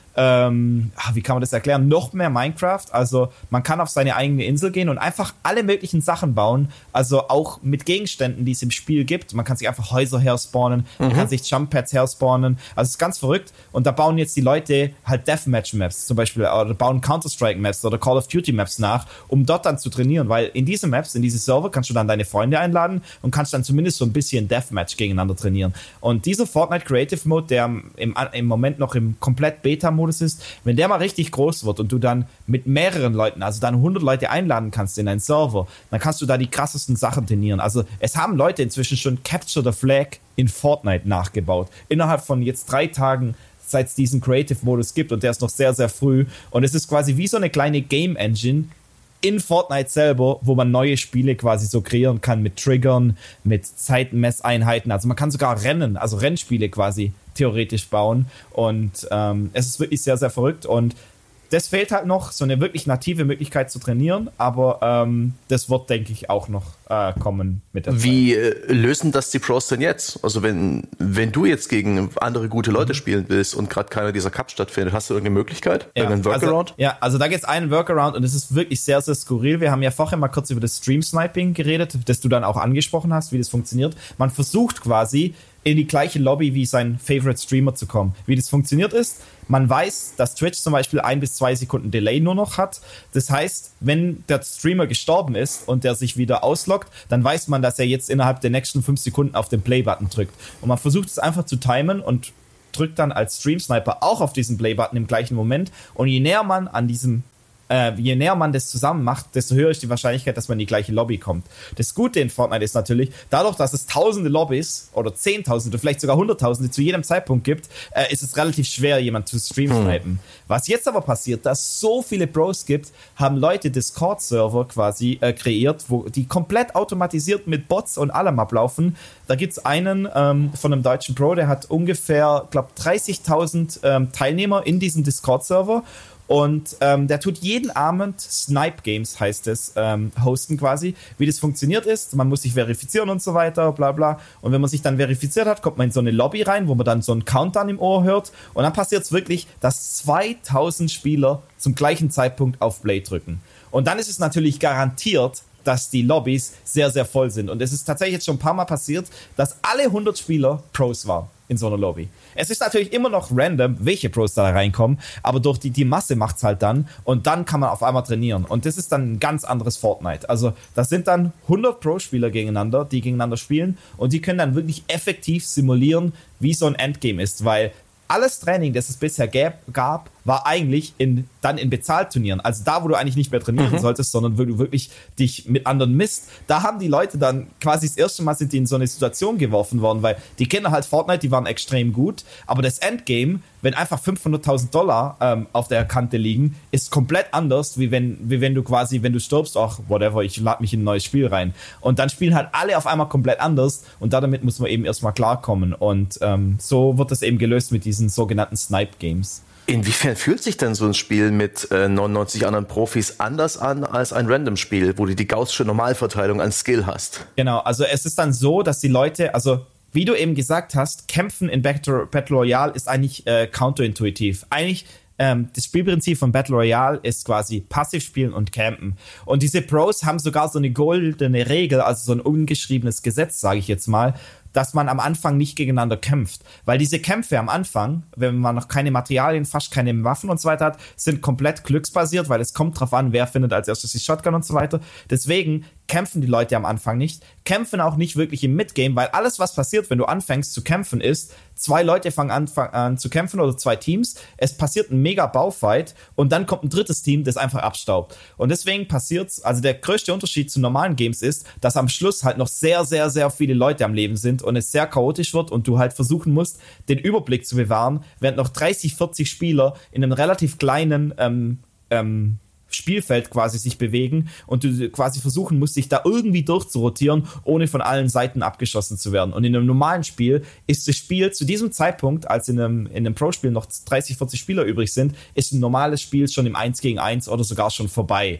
Und ähm, das ist der größte Unterschied. Und es ist aber tatsächlich auch so in den bezahlten Turnieren, ähm, dass eben noch relativ viele, viele Spieler am Leben sind. Das versucht Epic Games eben gegenzusteuern durch verschiedene Spielmechaniken, was jetzt eben gemacht wird. Und ähm, das ist eigentlich der größte Unterschied. Also es sind am Ende einfach noch mehr Spieler am Leben. Und es ist natürlich auch so, das Skill-Level ist einfach so hoch, dass du in einem normalen Spiel kannst du einfach jeden Fight nehmen, ohne dafür bestraft zu werden. Du springst einfach auf jeden Gegner drauf, auf einen Pro, es ist komplett egal, du wirst den Fight fast immer gewinnen. Und in so einem Pro-Spiel ist jeder Fight 50-50 im Endeffekt. Also wenn zwei gute hm. Spieler gegeneinander spielen, kommt es auf kleine Nuancen, sag ich jetzt mal an. Und ähm, deswegen nehmen die Leute die Fights auch nicht, weil warum sollte ich eine 50-50 Situation ähm, herbeirufen oder ähm, nehmen, wenn ich auch einfach den Fight nicht nehmen kann. Und wenn es beide Pro-Teams denken, dann wird eben nie gekämpft. Und ja, so, das ist eigentlich der größte Unterschied. Tja, ja, ja, Passivität und, und so ein bisschen taktische Überlegungen. Das ist schon ganz interessant. Baufights hast du gerade benutzt. Hier will ich nochmal ein bisschen darstellen, dass es wirklich ähm, Schusswechsel die Momente sind, wo man ganz viel baut im Baumodus von Fortnite. Also es ist nicht so, dass man sich da Hütten baut oder irgendwelche Verteidigungsdinger, während gerade nichts los ist, sondern diesen Baumodus, den benutzt man praktisch, während man ballert und mhm. während man versucht, dem Gegner auszuweichen. Das ist eine ganz seltsame Geschichte, die aber auch durchaus seinen Schauwert hat. Ja, also das macht es wahnsinnig ähm, spannend eben zuzuschauen, aber das hatte ich ganz am Anfang schon mal ähm, erwähnt, dass es eben so smooth ist, dieses Bauen. Also das funktioniert, man baut, baut, baut, baut, kurz Shotgun, ein Schuss ins Gesicht, baut, baut, baut, baut, macht ein Fenster rein hinter der Wand, wieder ein Gegner, schießt da und so weiter. Also da passiert relativ viel und es ist auch zum Teil ziemlich schwer, den Überblick auch als Spieler zu behalten, weil wenn zwei gute Spieler anfangen, sich gegeneinander zu bekämpfen und zu, zu bauen, dann geht es eigentlich immer nur nach oben. Also es wird gebaut und der Highground gewinnt. Das heißt, beide Spieler versuchen den Highground zu bekommen und deswegen wird immer weiter nach oben gebaut. Und da muss man aber aufpassen, wenn man natürlich runterfällt, ist man tot wegen Fallschaden. Und dann gibt es Leute, die natürlich dann unten an deiner Basis stehen und versuchen, das alles wieder zu zerstören, sodass der ganze ähm, Bau in sich zusammenfällt, sage ich jetzt mal, ähm, weil das ist, also es ist jetzt nicht physikalisch richtig, aber es ist so, solange es noch eine Connection zum Boden geht, bleibt der Baubestand. Aber sobald alles, alle Connections zum Boden gelöscht ist quasi, dann wird auch alles andere zerstört, das in der Luft hängt. Und wenn du dann halt runterfällst, ähm, dann bist du relativ schnell vom Fallschaden tot. diese Baufights, die passieren tatsächlich komplett nativ. Ähm, während dem Fighten, also hier ein paar Schüsse, dann wieder bauen, dann da ein paar Schüsse, dann editieren und so weiter. Und das andere Bauen, das ist dann eher das Turteln, also das Schildkröten, sage ich jetzt mal, wenn man sich einfach ähm, quasi in seinen eigenen vier Wänden versteckt, wie eine Schildkröte im eigenen Panzer versteckt, das passiert dann eher langsam quasi. Und da ist dann tatsächlich so zum Teil, dass man sich Schritt für Schritt so ein bisschen vorbereitet. Man muss sich vorstellen, man sitzt in seinem kleinen in seiner kleinen Basis, in seinem Häuschen und dann geht der Sturm zum Beispiel Richtung Norden und dann tut man immer weiter seine Basis nach Norden ähm, weiter ausbauen quasi und bleibt immer in seiner eigenen Basis drin, sodass man nicht abgeschossen werden kann und geht dann Schritt für Schritt für Schritt wie so eine Schildkröte weiter Richtung Norden. Und das braucht aber extrem viele Materialien und es war auch sehr langweilig zuzuschauen und deswegen hat es eben Epic Games gemacht, diese ähm, Materialien jetzt zu limitieren, dass die, diese Leute eben nicht mehr so oft in diesen Schildkröten-Modus ähm, reinkommen. Ja, ist auf jeden Fall äh, für den Zuschauer schon sehr interessant und auch für den Fortnite-Neuling, wie wenn Schusswechsel entstehen, plötzlich Türme aus dem Boden wachsen und plötzlich Wände aufgebaut werden und das aber alles sehr aktiv und dynamisch stattfindet. Da bleibt kaum ein Spieler stehen. Und im Vorgespräch meintest du ja auch, dass ein Pro-Spieler schon ein gewisses Repertoire beherrschen muss und auch die, die richtige Technik beim Bauen. Ja, genau. Also es gibt zwar nur diese vier Wände ähm, oder diese vier Gegenstände, also Wände, Böden, ähm, Rampen und Dächer. Aber wenn, je nachdem, wie du diese kombinierst, also je nachdem, wie du diese vier Sachen kombinierst, kannst du halt ganz, ganz verrückte Sachen bauen. Es gibt zum Beispiel ganz, ganz gewisse Techniken, wie du möglichst schnell nach oben baust, zum Beispiel. Also es sind so 90 Grad Drehungen, wo du dann Wände und Rampen baust und es geht so schnell, dass, also viele Pros haben eben äh, Kameras auf ihrer Maus und Tastatur, damit es Leute einigermaßen nachvollziehen können. Aber man sieht einfach nur, wie die mit ihrer Maus sich extrem schnell bewegen und der ganze Bildschirm bewegt sich und auf, auf einmal haben die einen Turm gebaut, der zehn Stockwerke hoch ist. Und ein anderer Spieler, der auch extrem gut ist schon im Spiel, baut aber in der gleichen Zeit zum Beispiel nur fünf Stockwerke. Und so muss man halt ganz, ganz viele Sachen in seinem ähm, Muscle Memory, also im, in diese Automatismen quasi bereit haben, um verschiedene Sachen zu bauen. Und da gibt es ganz, ganz viele Sachen, die man im Repertoire haben muss, ähm, damit man eben ähm, gegen die Pros Bestand halten kann. Tja, und um, um besser zu werden, muss man üben. Wir haben vorhin schon darüber gesprochen, dass es für die Pros nicht so einfach ist, sich gegenseitig zu finden. Und nun bedienst du ja mit deinem Fortnite Coaching auch die Leute, die vielleicht mal überlegen, ich will einfach ein bisschen besser werden oder die vielleicht auch ein bisschen davon träumen, Pro zu werden. Erzähl mal mal ein bisschen davon. Wie und wann bist du da reingerutscht zum Beispiel? Genau, also das war ungefähr vor ähm, drei, drei, vier Monaten oder so, ähm, wurde ich angeschrieben ähm, von der Firma, äh, von der Firma Gamer Legion. Und ähm, das ist einfach eine eine Plattform, eine Online-Plattform, wo man ähm, für alle möglichen Spiele, jetzt nicht nur Fortnite, sich äh, Coaches buchen kann. Ähm, also Private Coachings, auch zum Beispiel in Hearthstone bringt es extrem viel, wenn man sich da einen Coach bucht. Und ähm, die haben mich angefragt, ob ich für die EGX in Berlin quasi vor Ort kommen könnte und äh, für sie coachen könnte, weil ich zu dem Zeitpunkt eben der beste Spieler in Deutschland war, aufgrund von den Siegs, äh, Siegen gemessen.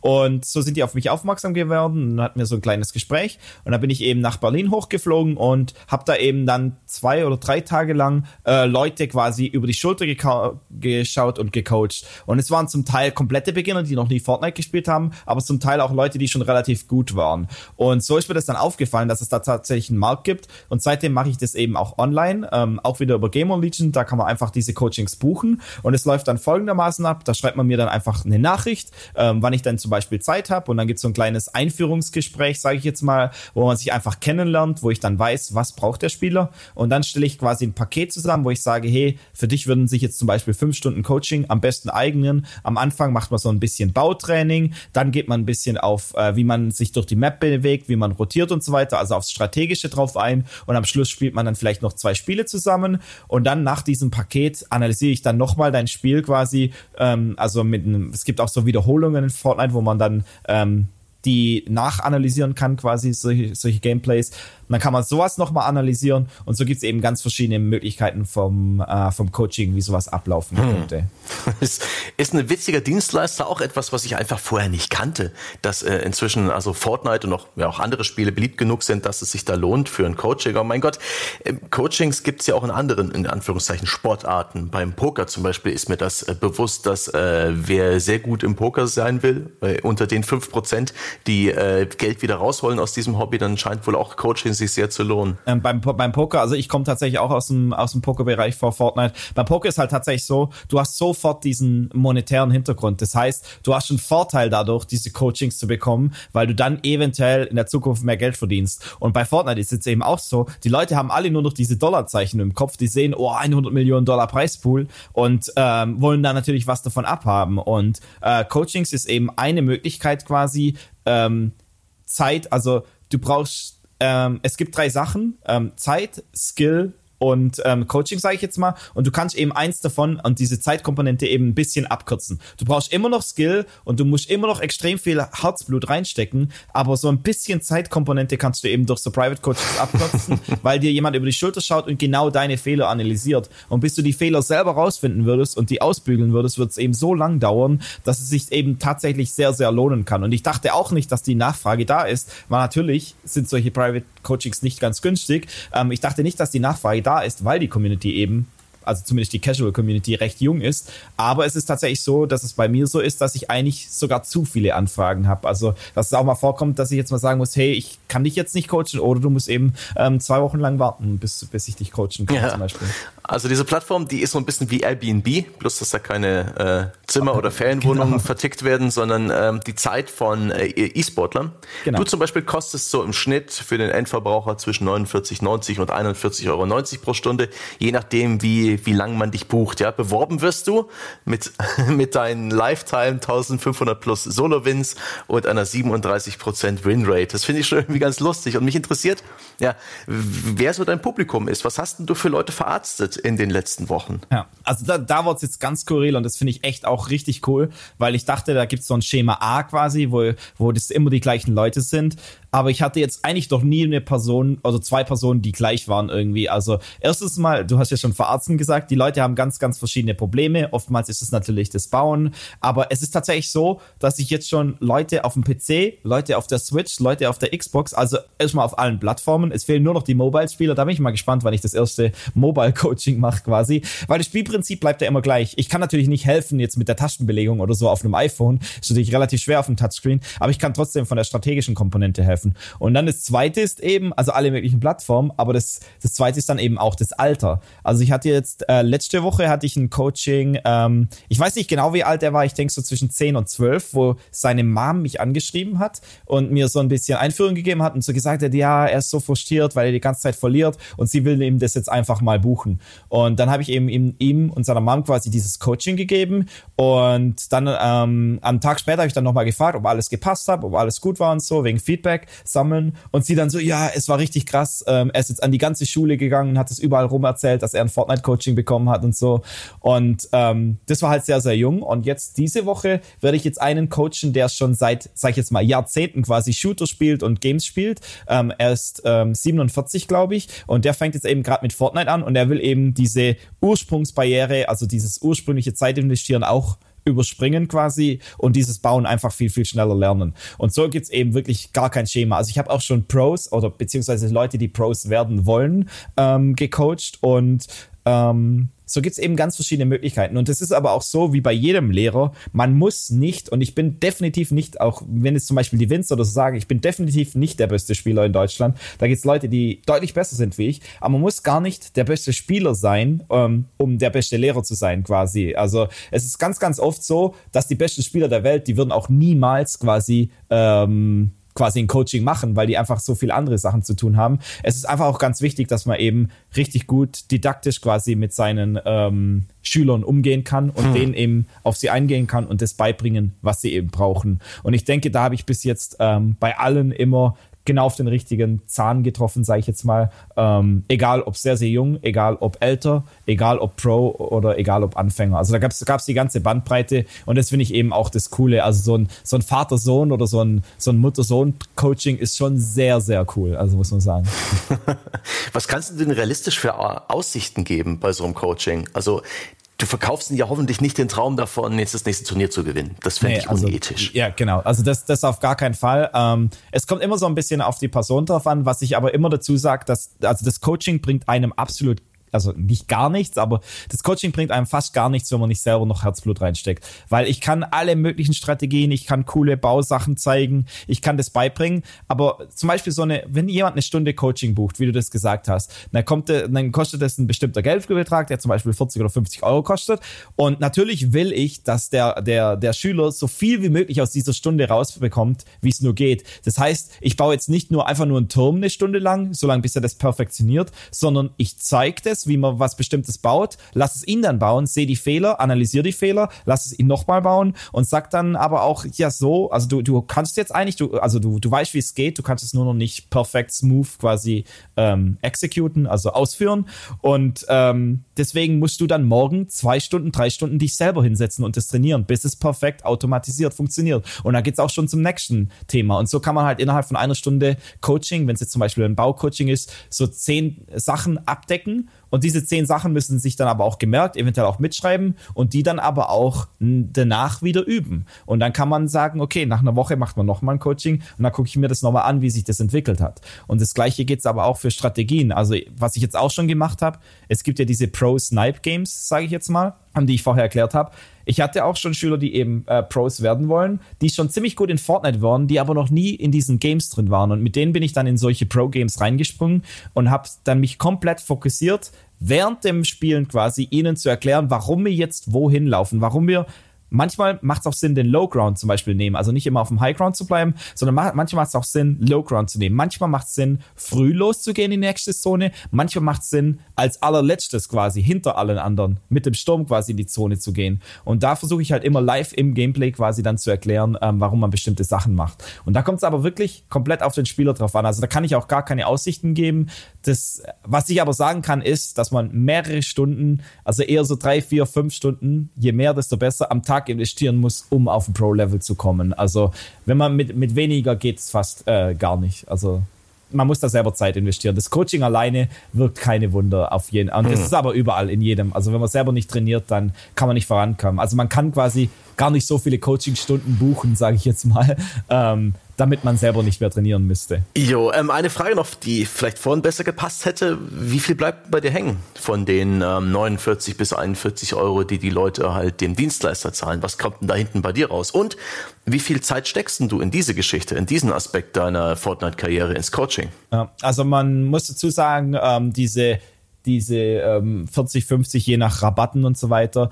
Ähm, da ist dann auch komplett unterschiedlich, was hängen bleibt, je nachdem, was für Rabattaktionen die Leute benutzen. Aber auf jeden Fall, was man schon mal wegrechnen kann, sind 19% Mehrwertsteuer. Das kommt äh, grundsätzlich schon mal von allem weg. Ähm, und ähm, dann kommt noch eine Gebühr, die ich, oder ein Prozentsatz, den ich jetzt von, von Gamer Legion, den ich jetzt nicht sagen kann. Ähm, aber ähm, es bleibt, also diese 40, 50 Euro hören sich jetzt erstmal krass, so krass an, aber es bleibt jetzt nicht so viel übrig, dass ich da jetzt ein mega ähm, Riesenstundenlohn zum Beispiel noch hätte. Ähm, das jetzt nicht. Und ich investiere ungefähr so, würde ich sagen, ein bis zwei Stunden am Tag ähm, in Coaching. Entweder in Vorbereitungen für diese Coachings oder in ähm, tatsächliches Coaching und versuche es auch tatsächlich so beizubehalten, um diese Nachfrage eben zu äh, bewältigen. Hm. Du, willst, du willst echt nicht mal eine, eine Summe andeuten. Ich bin bei sowas immer extra neugierig und unsere Zuhörer auch. Also man, okay, man kann so sagen, ich denke, ich weiß es tatsächlich auch gar nicht so, aber im Schnitt denke ich so, dass so ungefähr 20, ähm, vielleicht ein Tick mehr ähm, übrig bleibt äh, von diesen ursprünglich 40, 50 Euro. Sehr gut. Ähm, aber es kommt, ist da gar nicht schwer. Ja, aber es kommt, es kommt komplett drauf an und ähm, wie gesagt, dann dann kommt ja das nächste, dann muss ich quasi auch noch Steuern drauf zahlen. Und es ist dann tatsächlich, also du weißt es, du bist, du bist ja, glaube ich, auch selbstständig. Also Nein, ich bin Gott sei Dank angestellt. Ah, du bist Ein angestellt. großes Glück. Okay, dann, dann hast du nochmal Glück gehabt. Aber ähm, du weißt es bestimmt, wie das in dem Business abläuft. Die Leute unterschätzen das halt immer extrem. Die sehen so, also ich höre das immer wieder in meinem Stream jetzt, wow, krass, 40 Euro die Stunde, 50 Euro die Stunde, bist du verrückt und so weiter. Und ich so, ja, es, es war auch mal günstiger, aber ich bin einfach von Anfang überhäuft worden. Und es ist auch nicht so, dass ich jetzt, also das da alles bekomme. Also das sind so viele Sachen, die die Leute nicht, nicht äh, an die die Leute gar nicht denken. Und deswegen, ja, ist nicht alles Gold, was glänzt, aber ich mache es tatsächlich auch nicht wegen Geld, sondern ähm, weil es mir einfach extrem Spaß macht. Also ich habe auch, als ich Poker professionell gespielt habe, habe ich schon jahrelang ähm, quasi Poker-Coachings gemacht und jetzt mache ich halt das gleiche für Fortnite und es ist einfach auch so ein Ausgleich, ähm, den Leuten quasi was zurückzugeben. Ähm, mit der Zeit, weil rein theoretisch bin ich mir ziemlich sicher, dass es besser für mich wäre, wenn ich diese ganze Zeit, die ich in Coaching investiere, einfach in meinen Stream investieren würde, würde ich wahrscheinlich mehr Geld damit verdienen, wie wenn ich ähm, jetzt jemand coachen würde. Aber es ist einfach so ein Ausgleich und ähm, es macht einfach Spaß. Ähm, und das Feedback ist eben sehr, sehr gut. Die Leute sind zufrieden und deswegen mache ich das jetzt mal weiter. Äh, Wie ist denn das mit deiner Work-Life, äh, Work-Game-Balance? Du hast gesagt, dass du so eine 50 bis 80 Prozent Stelle hast. Also nehme ich mal an, dass du so, weiß ich nicht, zwischen 20 und, und 35 Stunden in der Woche auf Arbeit bist. Wie viel Zeit steckst du nebenher noch in Fortnite mit allen seinen Facetten und wie viel bleibt da noch für dein Privatleben? Ja, also das ist, das ist tatsächlich sowas, ähm, wo ich jetzt relativ, also ähm, natürlich als Streamer braucht man eine konstante Schedule quasi, wo man immer zur gleichen Uhrzeit streamt und so weiter. Und das ist halt immer sehr, sehr schwer, weil man will natürlich dann abends, eventuell nach dem Arbeiten streamen, man will da aber vielleicht noch eine Pause dazwischen haben, dass man sich noch ein bisschen ausruhen kann und so weiter. Und dann ist es aber oftmals so, dass man zum Beispiel auch gar keinen Bock hat, ähm, diesen Stream dann zu machen, wenn man zum Beispiel einen stressigen Tag oder so hatte. Und das ist tatsächlich sowas, wo ich im Moment so ein bisschen Probleme habe, quasi alles unter einen Hut zu bringen, weil rein theoretisch würde ich sagen, dass es nochmal mindestens 40 Stunden sind in Fortnite, jetzt nicht nur arbeiten, aber ähm, selber spielen, streamen, Coaching, vorbereiten, dann dieses ganze, dieser ganze Social Media Rattenschwanz, den ich selber gar nicht mag, aber den man einfach auch noch quasi Zeit investieren muss, dann vielleicht noch Videobearbeitung und solche Sachen, ähm, dass es so ist, dass ich inzwischen, also ich nehme mir einen Tag die Woche, wo ich einfach komplett frei bin quasi, äh, wo ich mich, mich selber auch mit Freunden und so weiter treffen kann und auch am Wochenende abends und also oder nachts sage ich jetzt mal. Aber sonst ist es eigentlich so, dass ich fast nur quasi im Moment arbeite und äh, streame und Fortnite. Aber es ist tatsächlich auch so, dass ich arbeite und dann Fortnite und Streaming und so weiter ist ein Ausgleich von der Arbeit. Obwohl es rein theoretisch auch Arbeit ist. Das macht natürlich nicht immer Spaß, aber natürlich, wenn man was macht, das einem wahnsinnig viel Spaß macht, dann kann das auch einen Ausgleich davon bieten. Und es ist tatsächlich, es ist nicht so easy, aber ja, wenn man erfolgreich sein will, dann muss man auch ein bisschen mehr äh, Zeit investieren als alle anderen, die vielleicht ähm, nicht so viel Zeit investieren. Hast du ein Ziel vor Augen? Hast du einen Plan? Ähm, tatsächlich weiß ich, äh, ich lasse es komplett auf mich zukommen, auch mit, mit dem ganzen Fortnite E-Sports. Ähm, es ist jetzt nicht so, dass ich unbedingt ähm, Vollprofi werden will in Fortnite.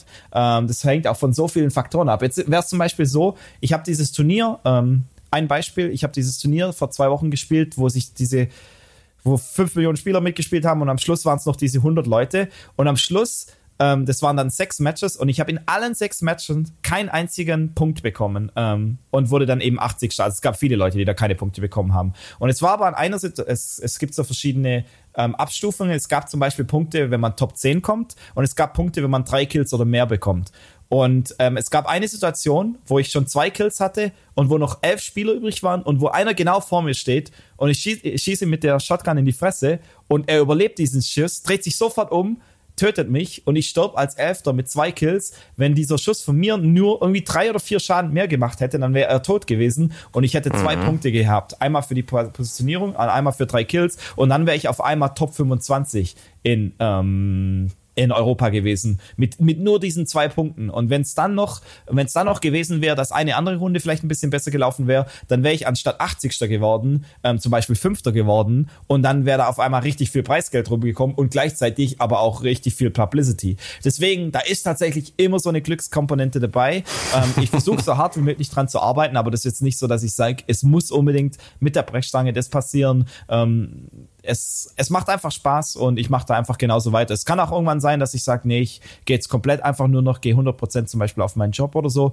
oder ich gehe 100% auf Fortnite. Also da habe ich noch nichts komplett geplant und mhm. bin auch relativ offen. Aber erinnert mich ein bisschen an auch als Pokern, was du gerade erzählt hast. Wenn du halt hier hinter jemandem stehst und eigentlich ihn hättest erwischen sollen, so gehen eben auch manche Leute am Ende des Turniers mit Ass-König All-In und ja. laufen gegen äh, ein Straight oder ein Flush. Genau. Beziehungsweise Ab oder gehen mit Ass König äh, all in und der andere hat Ass Dame und die Dame kommt halt. Und Richtig. es ist zwar nur eine 30% Wahrscheinlichkeit, aber 30% ist gar nicht so wenig, das passiert halt. Und genauso passiert es halt. Also es ist natürlich so viel Skill auch involviert in Fortnite, aber es passiert halt einfach äh, manchmal, dass man einen Shot nicht, nicht trifft oder er weniger Schaden macht, als man denkt oder der Gegner, weil es macht halt einen riesen Unterschied, ob der Gegner mit einem HP überlebt oder ob er tot ist. Also, mhm. weil gerade mit dieser diese Mechanik, wenn du ihn getötet hast, bekommst du natürlich selber auch nochmal 50 Leben zurück.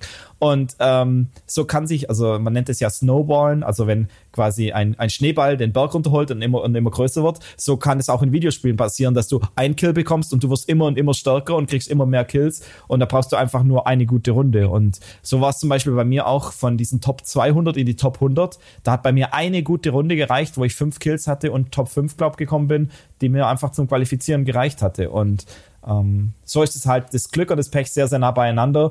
Und es waren einige der besten Spieler der Welt, also die als beste Spieler der Welt und die auch sehr, sehr bekannt sind, ähm, die es nicht geschafft haben, sich für dieses Tour nicht mal sich dafür zu qualifizieren. Also zum Beispiel ähm, der Face Clan, das ist ja wohl der, die bekannteste E-Sports-Organisation der Welt vermutlich oder eine der bekanntesten.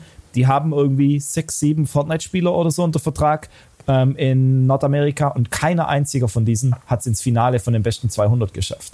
Was halt schon ein bisschen krass dann ist auf einmal. Und da sieht man halt, dass es so viel Talent gibt und so viele Leute. Und ähm, hätte ich nur einen einzigen Punkt weniger gehabt in der ursprünglichen Qualifikationsrunde mit den 5 Millionen Spielern, dann hätte ich mich nicht qualifiziert. Also der Unterschied zwischen Qualifikation und Nicht-Qualifikation war ein einziger Kill, übertrieben gesagt. Und ähm, ja, so ist eben so viel Glück quasi in dem Ganzen dabei, dass dass ich das einfach auf mich zukommen lasse. Und man stresst sich da auch zu viel. Also mhm. man geht dann viel lockerer an die Turniere auch ran, weil viele andere Leute, die sehen dann dieses riesen Preisgeld und die spielen dann nicht mehr ihr normales Spiel. Die sind dann mega aufgeregt, die spielen dann auf einmal komplett anders und spielen dann deutlich schlechter, als sie eigentlich spielen, äh, weil sie denken, sie müssen jetzt irgendwie krass irgendwas anderes machen oder so. Und das ist natürlich ist kontraproduktiv. Es, ist es vergleichbar mit dem Poker-Grind, wo man ja auch eher gegen die Statistik spielt, wo man, wo halt die, die Glückskomponente in einem einzelnen Turnier schon deutlich ist, aber der eigene eigene Skill äh, über hunderte oder tausende Turniere hinweg dann schon einen deutlichen Unterschied macht. Genau. Und das ist auch sowas, das ist, das ist sowas, das ganz, ganz, ganz viele Leute eben in der Community nicht verstehen, weil es auch relativ schwer ist, weil es mit großen Zahlen und so weiter ist. Aber es ist tatsächlich so, Glück spielt natürlich eine Rolle und RNG, das spielt eine Rolle, aber Glück hat kein Gedächtnis. Das heißt, auf lange Zeit gesehen hast du genau die gleichen Situationen in Fortnite wie dein Gegner und es kommt darauf an, was du aus diesen schlechten Situationen machst. Also, dass du nicht aufgibst, wenn der Sturm auf der ganz anderen Seite von der Map ist, sondern du konzentrierst dich, du versuchst in die Safe Zone zu kommen und versuchst mit so viel Konzentration wie möglich ähm, deine, deine Rotations, also die, durch die Map zu laufen quasi und zum Beispiel möglichst viele Spawns von Autos mitzunehmen, wo du vielleicht dann noch schnell reinkommst oder irgendwelche Seilwinden oder sonst irgendwelche Items. Und quasi, man merkt es wirklich, es gibt so viele Spieler, wenn man denen zuguckt, die, die sind sofort, also quasi tilted, also die regen sich sofort aus, wenn, wenn zum Beispiel der Gegner einen glück, glücklichen Sniperschuss trifft oder wenn, ähm, wenn der Sturm auf die andere Seite geht und sie sehr weit laufen müssen, anstatt einfach konzentriert weiterzuspielen. Also es, es macht ja keinen Unterschied. Du hast das Pech und dann ist es passiert und jetzt musst du halt das Beste draus machen, weil die anderen haben genauso das Pech. Also oftmals ist es sogar so, die Leute regen sich auf, dass sie einen schlechten Kreis bekommen haben, also dass sie weit laufen müssen. Aber wenn man dann mal in den Spectator-Mode geht und geguckt hat, sieht man, dass die meisten Leute sogar noch hinter einem waren und die noch einen viel, viel schlechteren Kreis quasi hatten. Und so ist es tatsächlich so, was man auf lange, lange Zeit eben macht. Ähm, da kristallisieren sich dann die besten Spieler raus. Und das merkt man jetzt auch schon über viele, viele Turniere gewinnen, also nicht gewinnen die gleichen Spieler, aber sind die gleichen Spieler immer mit oben dabei. Und ähm, also die besten Spieler sind dann auch mit oben dabei. Wie ist denn das mit dem Alter? Äh, du bist jetzt 29 Jahre alt, du dürftest also auch langsam aus dem E-Sport-Idealalter rausfallen, denn es ist halt schon so, Hand-Auge-Koordination, äh, insbesondere die Reflexe scheinen bei jungen Spielen, Spielern besser zu sein. Auch ich war früher mal besser bei Shootern ähm, und ich habe den Eindruck, da musst du auch schon irgendwie gegen eine Generation ankämpfen, die, die schneller ist als du. Genau, das ist, also da ist es 100% auf der, den Kopf, auf den Nagel getroffen. Ähm, es ist wirklich krass. Also es wird immer noch so gesagt, dass der beste Spieler der Welt, ähm, er heißt Mongral, ähm, er ist jetzt glaube gerade erst 15 geworden oder vielleicht ist er noch 14, ich weiß es gar nicht. Äh, er hat, er hat schon einen Countdown auf seinem Stream und auf Twitter und so weiter. Ich glaube 2020 oder so, wo er 16 wird. Ähm, diesen genauen Tag hat er sich markiert, weil ab ab dann, wenn er 16 ist, darf er bei diesen Price Pool Turnieren mitspielen. Und es ist so, dass gerade im Moment der beste Spieler der Welt, also einer der besten Spieler der Welt, ist natürlich immer schwer zu sagen bei so vielen, ähm, nicht bei den Turnieren mitspielen darf. Also er hat sich bis jetzt für jedes Turnier qualifiziert, das irgendwie öffentliche Qualifiers hatte. Aber dann, wenn das Alter überprüft wurde, wurde er halt einfach rausgenommen, logischerweise, weil er kein Preisgeld gewinnen kann. Und es ist halt richtig, richtig bitter, weil der hätte bestimmt schon mehrere hunderttausend Dollar, also ganz, ganz sicher garantiert mehrere hunderttausend Dollar gewonnen durch Preispool-Gewinne, aber er darf einfach noch nicht mitmachen. Und es gibt eben Leute, die sind so extrem gut, aber noch extrem jung und die haben natürlich auch noch eine mega Karriere vor sich. Und ähm, bei mir ist es halt so, ich muss es halt so ein bisschen, sage ich jetzt mal, durch, durch Erfahrung, also so wie es auch in anderen Sportarten ist, man sagt ja auch zum Beispiel im Fußball, irgendwann ist das Alter erreicht quasi, wo man dann nicht mehr so gut ist. Aber gleichzeitig sagt man halt auch, dass die Erfahrung von diesen Spielern gerade in großen Turnieren sehr, sehr viel hilft. Und ähm, so ist bei mir eben auch, dass ich eben so sehr lange eben auch ähm, in Counter-Strike, Global Elite und so weiter. Und einfach, mir macht es nicht mehr so viel aus, wenn ich in diesen Turnieren spiele. Und ähm, so kann ich eben wieder was ausgleichen. Aber dieses ganze ähm, auf dem allerhöchsten Le Level mit den Reflexen und so weiter, gerade beim Bauen, ähm, da werde ich auch von den Jungspunden quasi komplett zerstört. Wie trainierst du denn? Wo holst denn du dir neue Impulse her? Wie bleibst denn du am Ball, sodass du überhaupt äh, A, äh, von mitspielen kannst und deine eigenen Ambitionen erfüllen und auch B, weiterhin relevanter Coach sein kannst? Ja. Also ich bin einfach ganz tief in der Community verankert. Also ich bin jeden Tag in dem ähm, Competitive Fortnite Reddit. Also es gibt zwei Fortnite Reddits, also zwei große Fortnite Reddits. Einmal für das Fortnite Battle Royale Material allgemein. Da tummeln sich eher so die Casuals und da geht es eher so um witzige Clips und um Memes und so weiter, die da gepostet werden. Und dann gibt es den Fortnite Competitive und da geht es alles um die Turniere, um Strategien, um neue Bautricks und so weiter. Und da ist fast jeden Tag, wo irgendjemand aus, dem, aus seinem Unterschlupf hervorkommt und irgendeine Sache entdeckt hat, die so einen riesen Vorteil hat. Ähm, zum Beispiel heute war wieder, habe ich erst kurz vor unserem Podcast habe ich jetzt gesehen, ähm, es gibt solche ähm, Jump Pads heißen die, wo man draufspringen kann, dann bekommt man seinen Fallschirm wieder und dann kann man wegfliegen. Und das Problem war aber immer, wenn man eins so, so eins baut, und dann draufspringt und wegfliegt, die ganzen Gegner, die haben dieses Jump-Pad dann auch und die können dann auch draufspringen und dir folgen.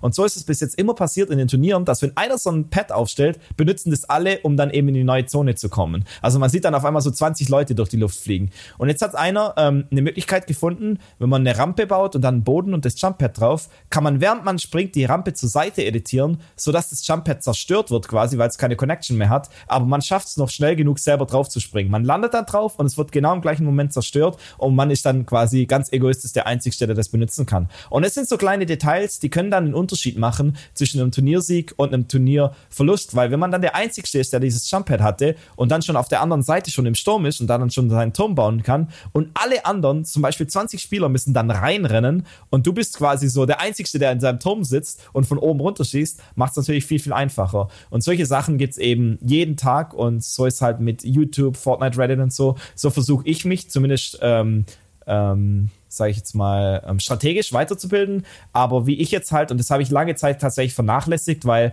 es macht, es hat tatsächlich mehr Spaß gemacht, äh, lange Zeit einfach normale Spiele zu spielen, auch wenn man da nicht so viel gelernt hat, weil man einfach die Leute trollen kann, man kann die Leute zerstören und so weiter. Aber inzwischen mache ich eben diese Snipe-Games, die ich schon angesprochen habe, eigentlich fast täglich, wo ich einfach gegen andere Pros spiele und das ist mit Abstand das beste Training. Also so äh, äh, am Anfang vom Tag so ein bisschen Theorie durch die ganzen Reddits und so weiter und am Ende vom Tag so ein paar Stunden, sage ich jetzt mal, diese Pro-Games und dann ist man eigentlich ganz gut vorbereitet. oh Mann, das ist etwas, das ich in meinem Leben nicht mehr äh, anpacken werde, ein Spiel auf diesem Niveau zu meistern. Das heißt aber auch, du bist ähm, du hast niemals ausgelernt, weil ja äh, Epic Games das Spiel beständig verändert und genau. weil ständig neue Dinge entdeckt werden. Genau, erstens das und zweitens, weil ähm, durch dieses also die, der Skill Cap, sage ich jetzt mal, also das Maximum Skill Level, das erreicht werden kann, sage ich jetzt mal zum Beispiel in, in CSGO ist erreicht. Also Peak Skill ist erreicht nahezu. Die Leute werden nicht mehr besser. Also sie sind einfach extrem gut und es ist eher so, wie die Teamkomposition zusammenspielt und so weiter. Das macht dann aus, ob du ein Turnier gewinnst oder nicht. Aber so das individuelle Skill Level, die sind alle einfach so nah zusammen und so krass, dass es halt richtig heftig ist. Bei Fortnite ist es halt noch so, durch diese ganzen neuen Items, die die ganze Zeit kommen und durch das Bauen und es ist einfach so variabel, dass quasi jedes Spiel anders ist, also jedes Match anders ist und ähm, man auch nie ausgelernt hat. Und ich weiß auch nicht, ob das passiert. Also irgendwann. So, wenn die das Spiel wirklich so frisch halten,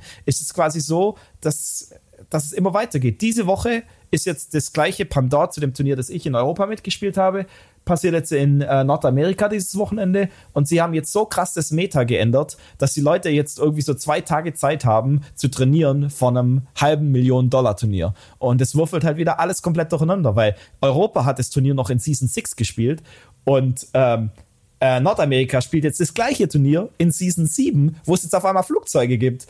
Und äh, die einfach so komplett das ganze Meta verändern. Und es ist halt wirklich verrückt. Und beziehungsweise auch die ganze Map ist jetzt, also, oder die Hälfte der Map ist jetzt in Schnee ähm, quasi äh, gecovert, ähm, bedeckt. Und ähm, es ist tatsächlich so, dass sich eigentlich so 50 Prozent von der Map und von den Städten komplett verändert hat. Und so, somit sich auch das ganze Spiel wieder verändert hat.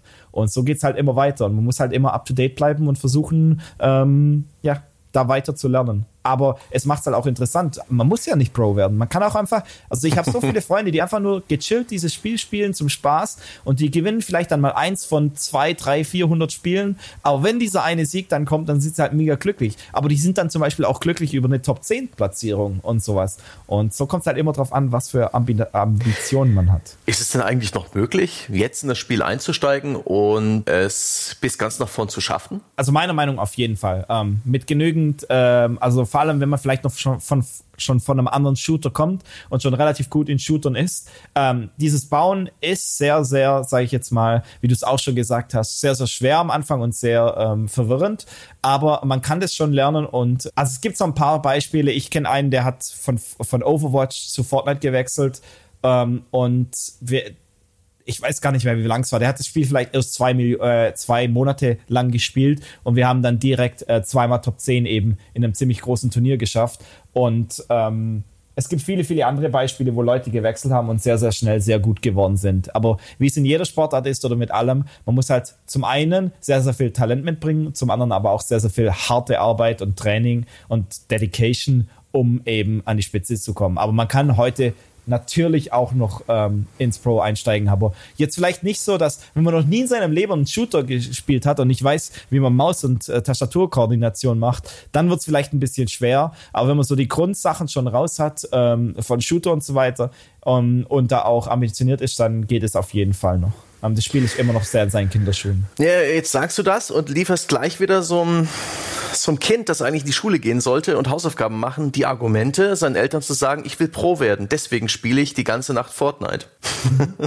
genau, also das habe ich, hab ich jetzt auch schon öfters gehört und habe da auch schon mit Eltern zusammen geredet und so und also es kommt dann, dann komplett auf die Eltern drauf an. Und wie gesagt, ich bin da wahrscheinlich auch die falsche Person, um, um Erziehungsfragen zu fragen, äh, weil ich einfach selber keine Kinder habe. Aber es ist so, ähm, dass es meiner Meinung, egal ob es jetzt Fortnite, Fußball oder sonst irgendwas ist, oder mit Freunden rausgehen oder keine Ahnung, zeichnen, man sollte die Kinder die Optionen lassen, das zu machen, was sie machen wollen, solange sie die anderen Sachen nicht vernachlässigen. Und meiner Erfahrung nach ist es so, in seiner Kindheit oder auch in seinem Jugendalter und so weiter, in der Schulzeit, hat man so viel Zeit für andere Dinge, weil man kann mit wenig Zeit, sage ich jetzt mal, mit ein, zwei Stunden pro Tag, äh, wenn man da lernt und so weiter für die Schule, kann man einfach alles abdecken, was man braucht für das Schulalter. Und man hat, und selbst wenn es vier Stunden sind, man hat noch so viel Zeit den ganzen Tag lang, ähm, um andere Sachen zu machen. Und wenn man dann zum Beispiel zwei, drei Stunden Fortnite am Tag spielt, ist es meiner Meinung nach überhaupt nicht schlimm. Es sollte halt immer einen Aus Ausgleich noch geben, also es sollte nicht überhand nehmen.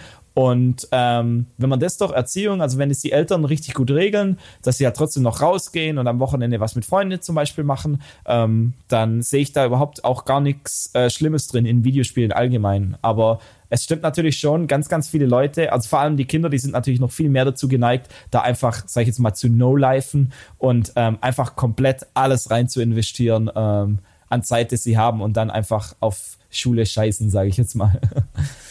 Oh Mann, ah, na gut, da du auch keine, keine, keine Kinder hast, können wir dir, glaube ich, die Erziehungstipps uns einigermaßen sparen. Die Eltern unter den Zuhörern und Zuhörerinnen dürften längst mit den Augen rollen und etwas besser wissen. Vielleicht gibt's ja auch dazu bei uns im Forum eine Diskussion. Dann will ich mal so ein bisschen den Podcast abschließen mit so einem Ausblick, ein Ausblick auf das Battle Royale Genre allgemein und auf Fortnite Battle Royale. Wie lange glaubst du denn wird dieser Hype noch bestehen? Wie lange wird Fortnite Battle Royale das dominante Spiel in diesem Genre sein und nach wie vor so ein riesiges Publikum haben? Ähm, also das ist wirklich sehr, sehr schwer, weil da habe ich mir natürlich auch schon Gedanken gemacht, auch zu meiner eigenen Karriere und so, wie lange das alles noch gehen kann. Ähm, Fortnite ist jetzt das größte Videospiel, so viel ich weiß, aller Zeiten, also an Spielerpool gemessen. Und ähm, das Ding ist halt, selbst wenn 90%, 90 des Spielerpools wegstirbt, ist Fortnite immer noch gut genug, um eine richtig solide Playerbase zu haben.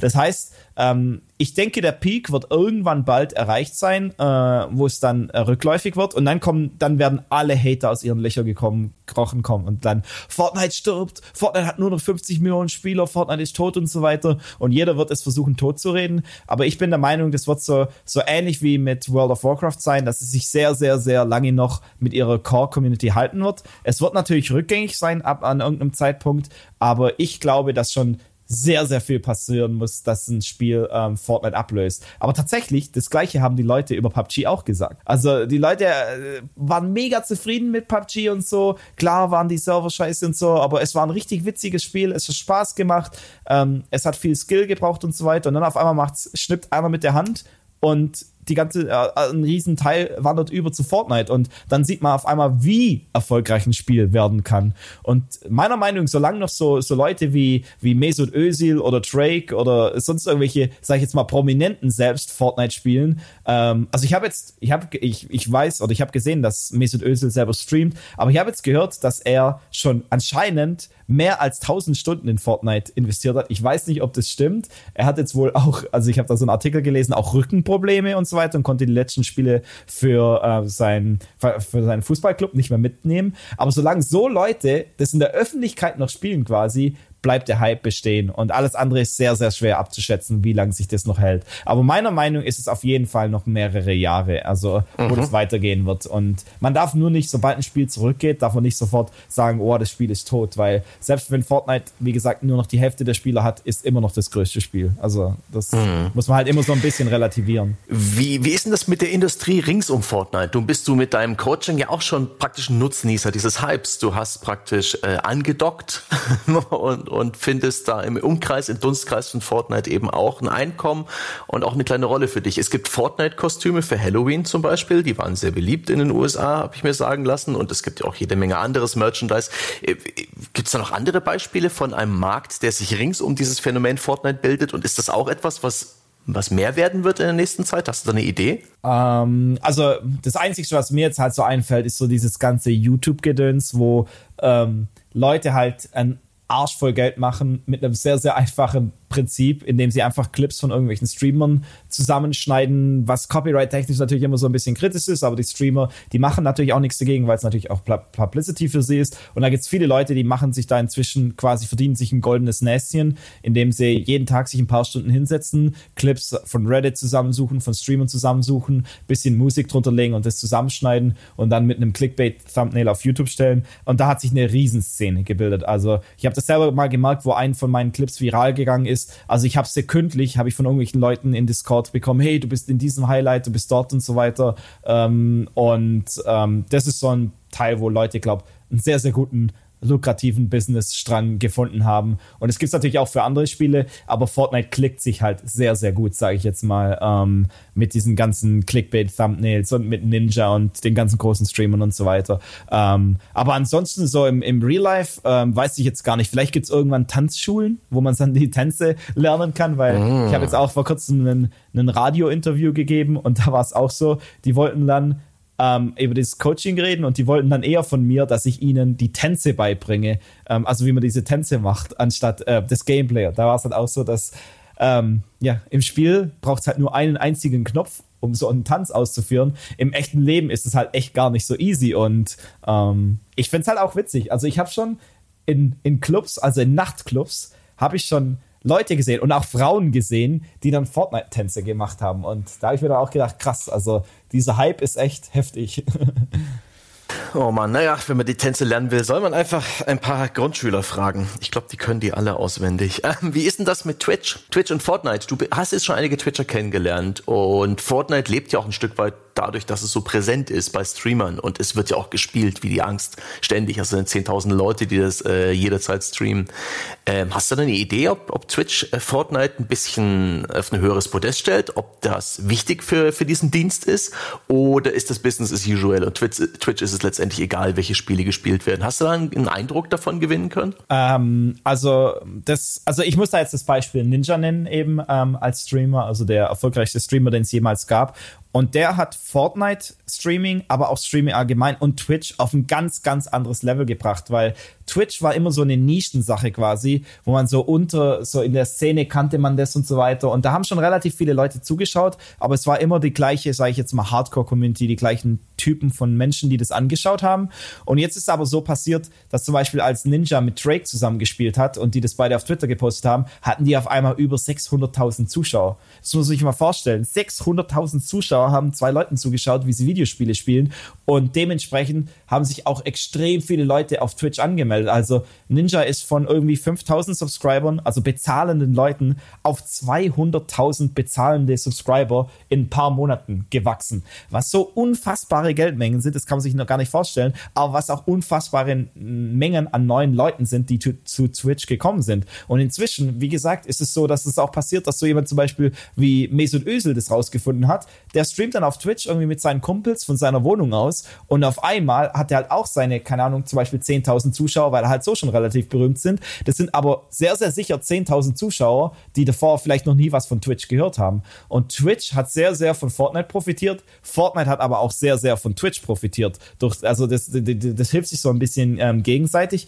Und bei den meisten Spielen ist es aber so, wenn ein neues Spiel zum Beispiel rauskommt, egal ob das jetzt Battlefield oder sonst irgendwas ist, gibt es in der ersten Woche einen unfassbaren Twitch-Hype, weil jeder Streamer wechselt auf dieses Spiel und will es ausprobieren und dann stirbt es aber genauso schnell wieder. Und dann sind es vielleicht nur noch wenige tausende Zuschauer, ähm, die dann für dieses Spiel bleiben. Und dann gibt es nur ganz wenige Spiele, wie zum Beispiel Counter-Strike, League of Legends, die sich dann immer, oder Hearthstone, die sich dann auf einem Level halten. Und Fortnite hat da einfach nochmal eins draufgesetzt. Da ist eigentlich zu jeder Zeit schauen so, sage ich jetzt mal, mehrere zehn bis hunderttausende Zuschauer zu. Und ich habe jetzt eine Statistik gelesen, dass ähm, Twitch oder beziehungsweise das wurde auf der TwitchCon, auf der Messe für Twitch, ähm, auf der ich war, da wurde das in der Hauptkeynote gesagt, dass Twitch zu jedem Zeitpunkt jetzt schon mehr Zuschauer hat als der größte ähm, amerikanische Fernsehsender.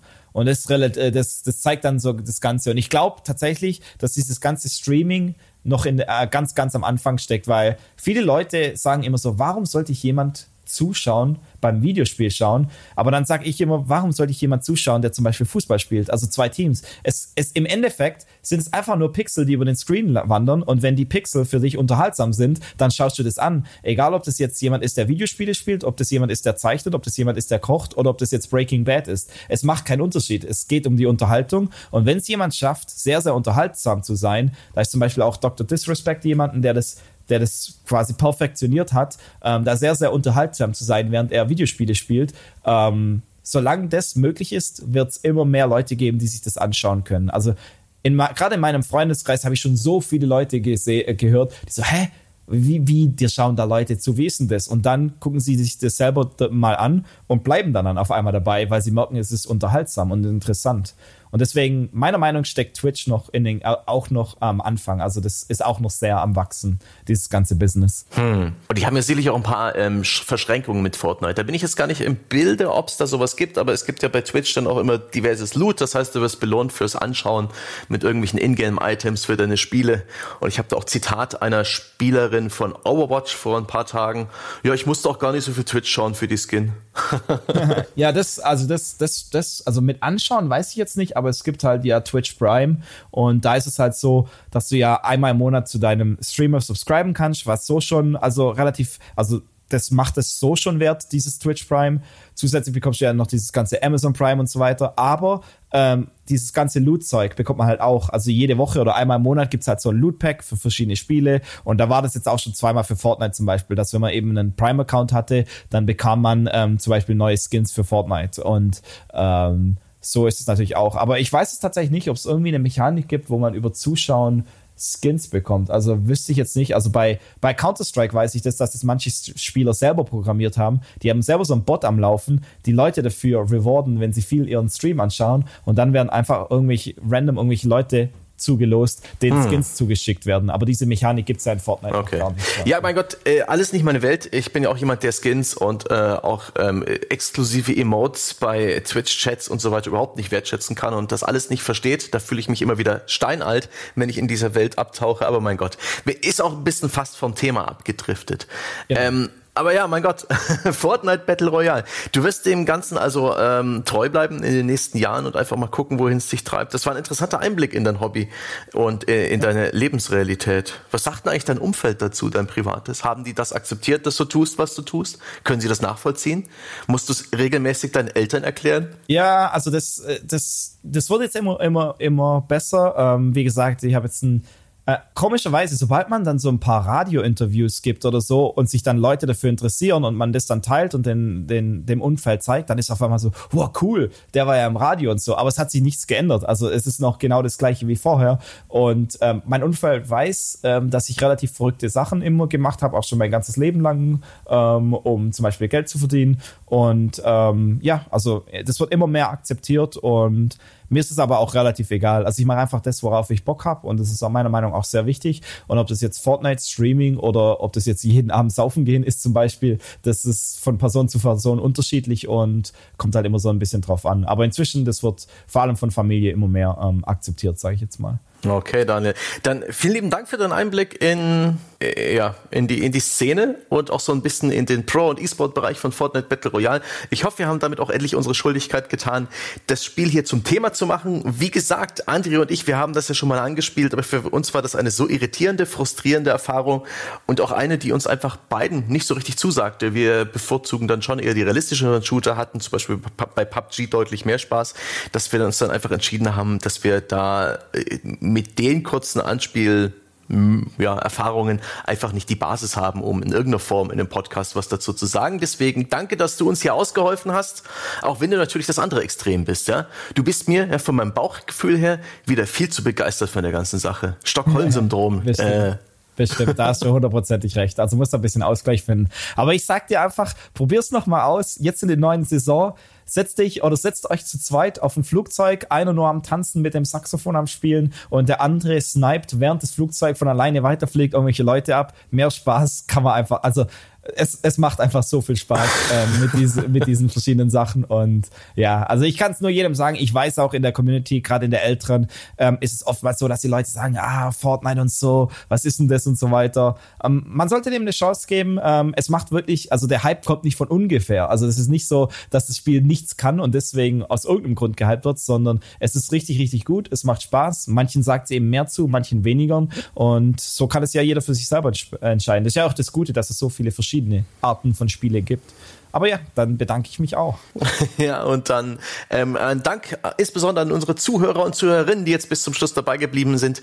Äh, das war's für dieses Mal mit äh, Auf einen Kaffee. Und das nächste Mal gibt's die Sendung dann hoffentlich wieder mit Bier und mit André und mit Jochen und mit völlig anderen Spielethemen. Und äh, als kleines Dankeschön eurerseits wäre es doch schön, wenn ihr uns bei iTunes oder bei Facebook mit der wohlverdienten 5-Sterne-Wertung beehrt. Die hilft uns, sichtbar zu bleiben in diesen äh, verwirrenden neuen Medienzeiten, in denen Algorithmen sortieren diskutieren, was ihr vorgesetzt bekommt. Und außerdem könnt ihr mitdiskutieren unter forum.gamespodcast.de, wo es in der Regel Threads zu jedem Podcast und auch zu allen anderen Spiele- und Technikthemen gibt und wo sich äußerst angenehme Menschen ähm, äh, mit einer schönen Disku Diskussionskultur miteinander verständigen. Und wenn ihr noch viel mehr Podcasts von uns haben wollt, dann schaut auf unsere Website im Abo-Bereich unter gamespodcast.de slash Abo und da findet ihr Informationen darüber, was wir den lieben langen Tag sonst noch so machen, nämlich jede Menge Podcasts für für unsere Bäcker produzieren. Aber das soll es jetzt auch mit der Werbung gewesen sein. Wir hören uns also definitiv am nächsten Sonntag wieder oder vielleicht schon äh, am nächsten Wochentag. Macht's gut. Ciao, ciao.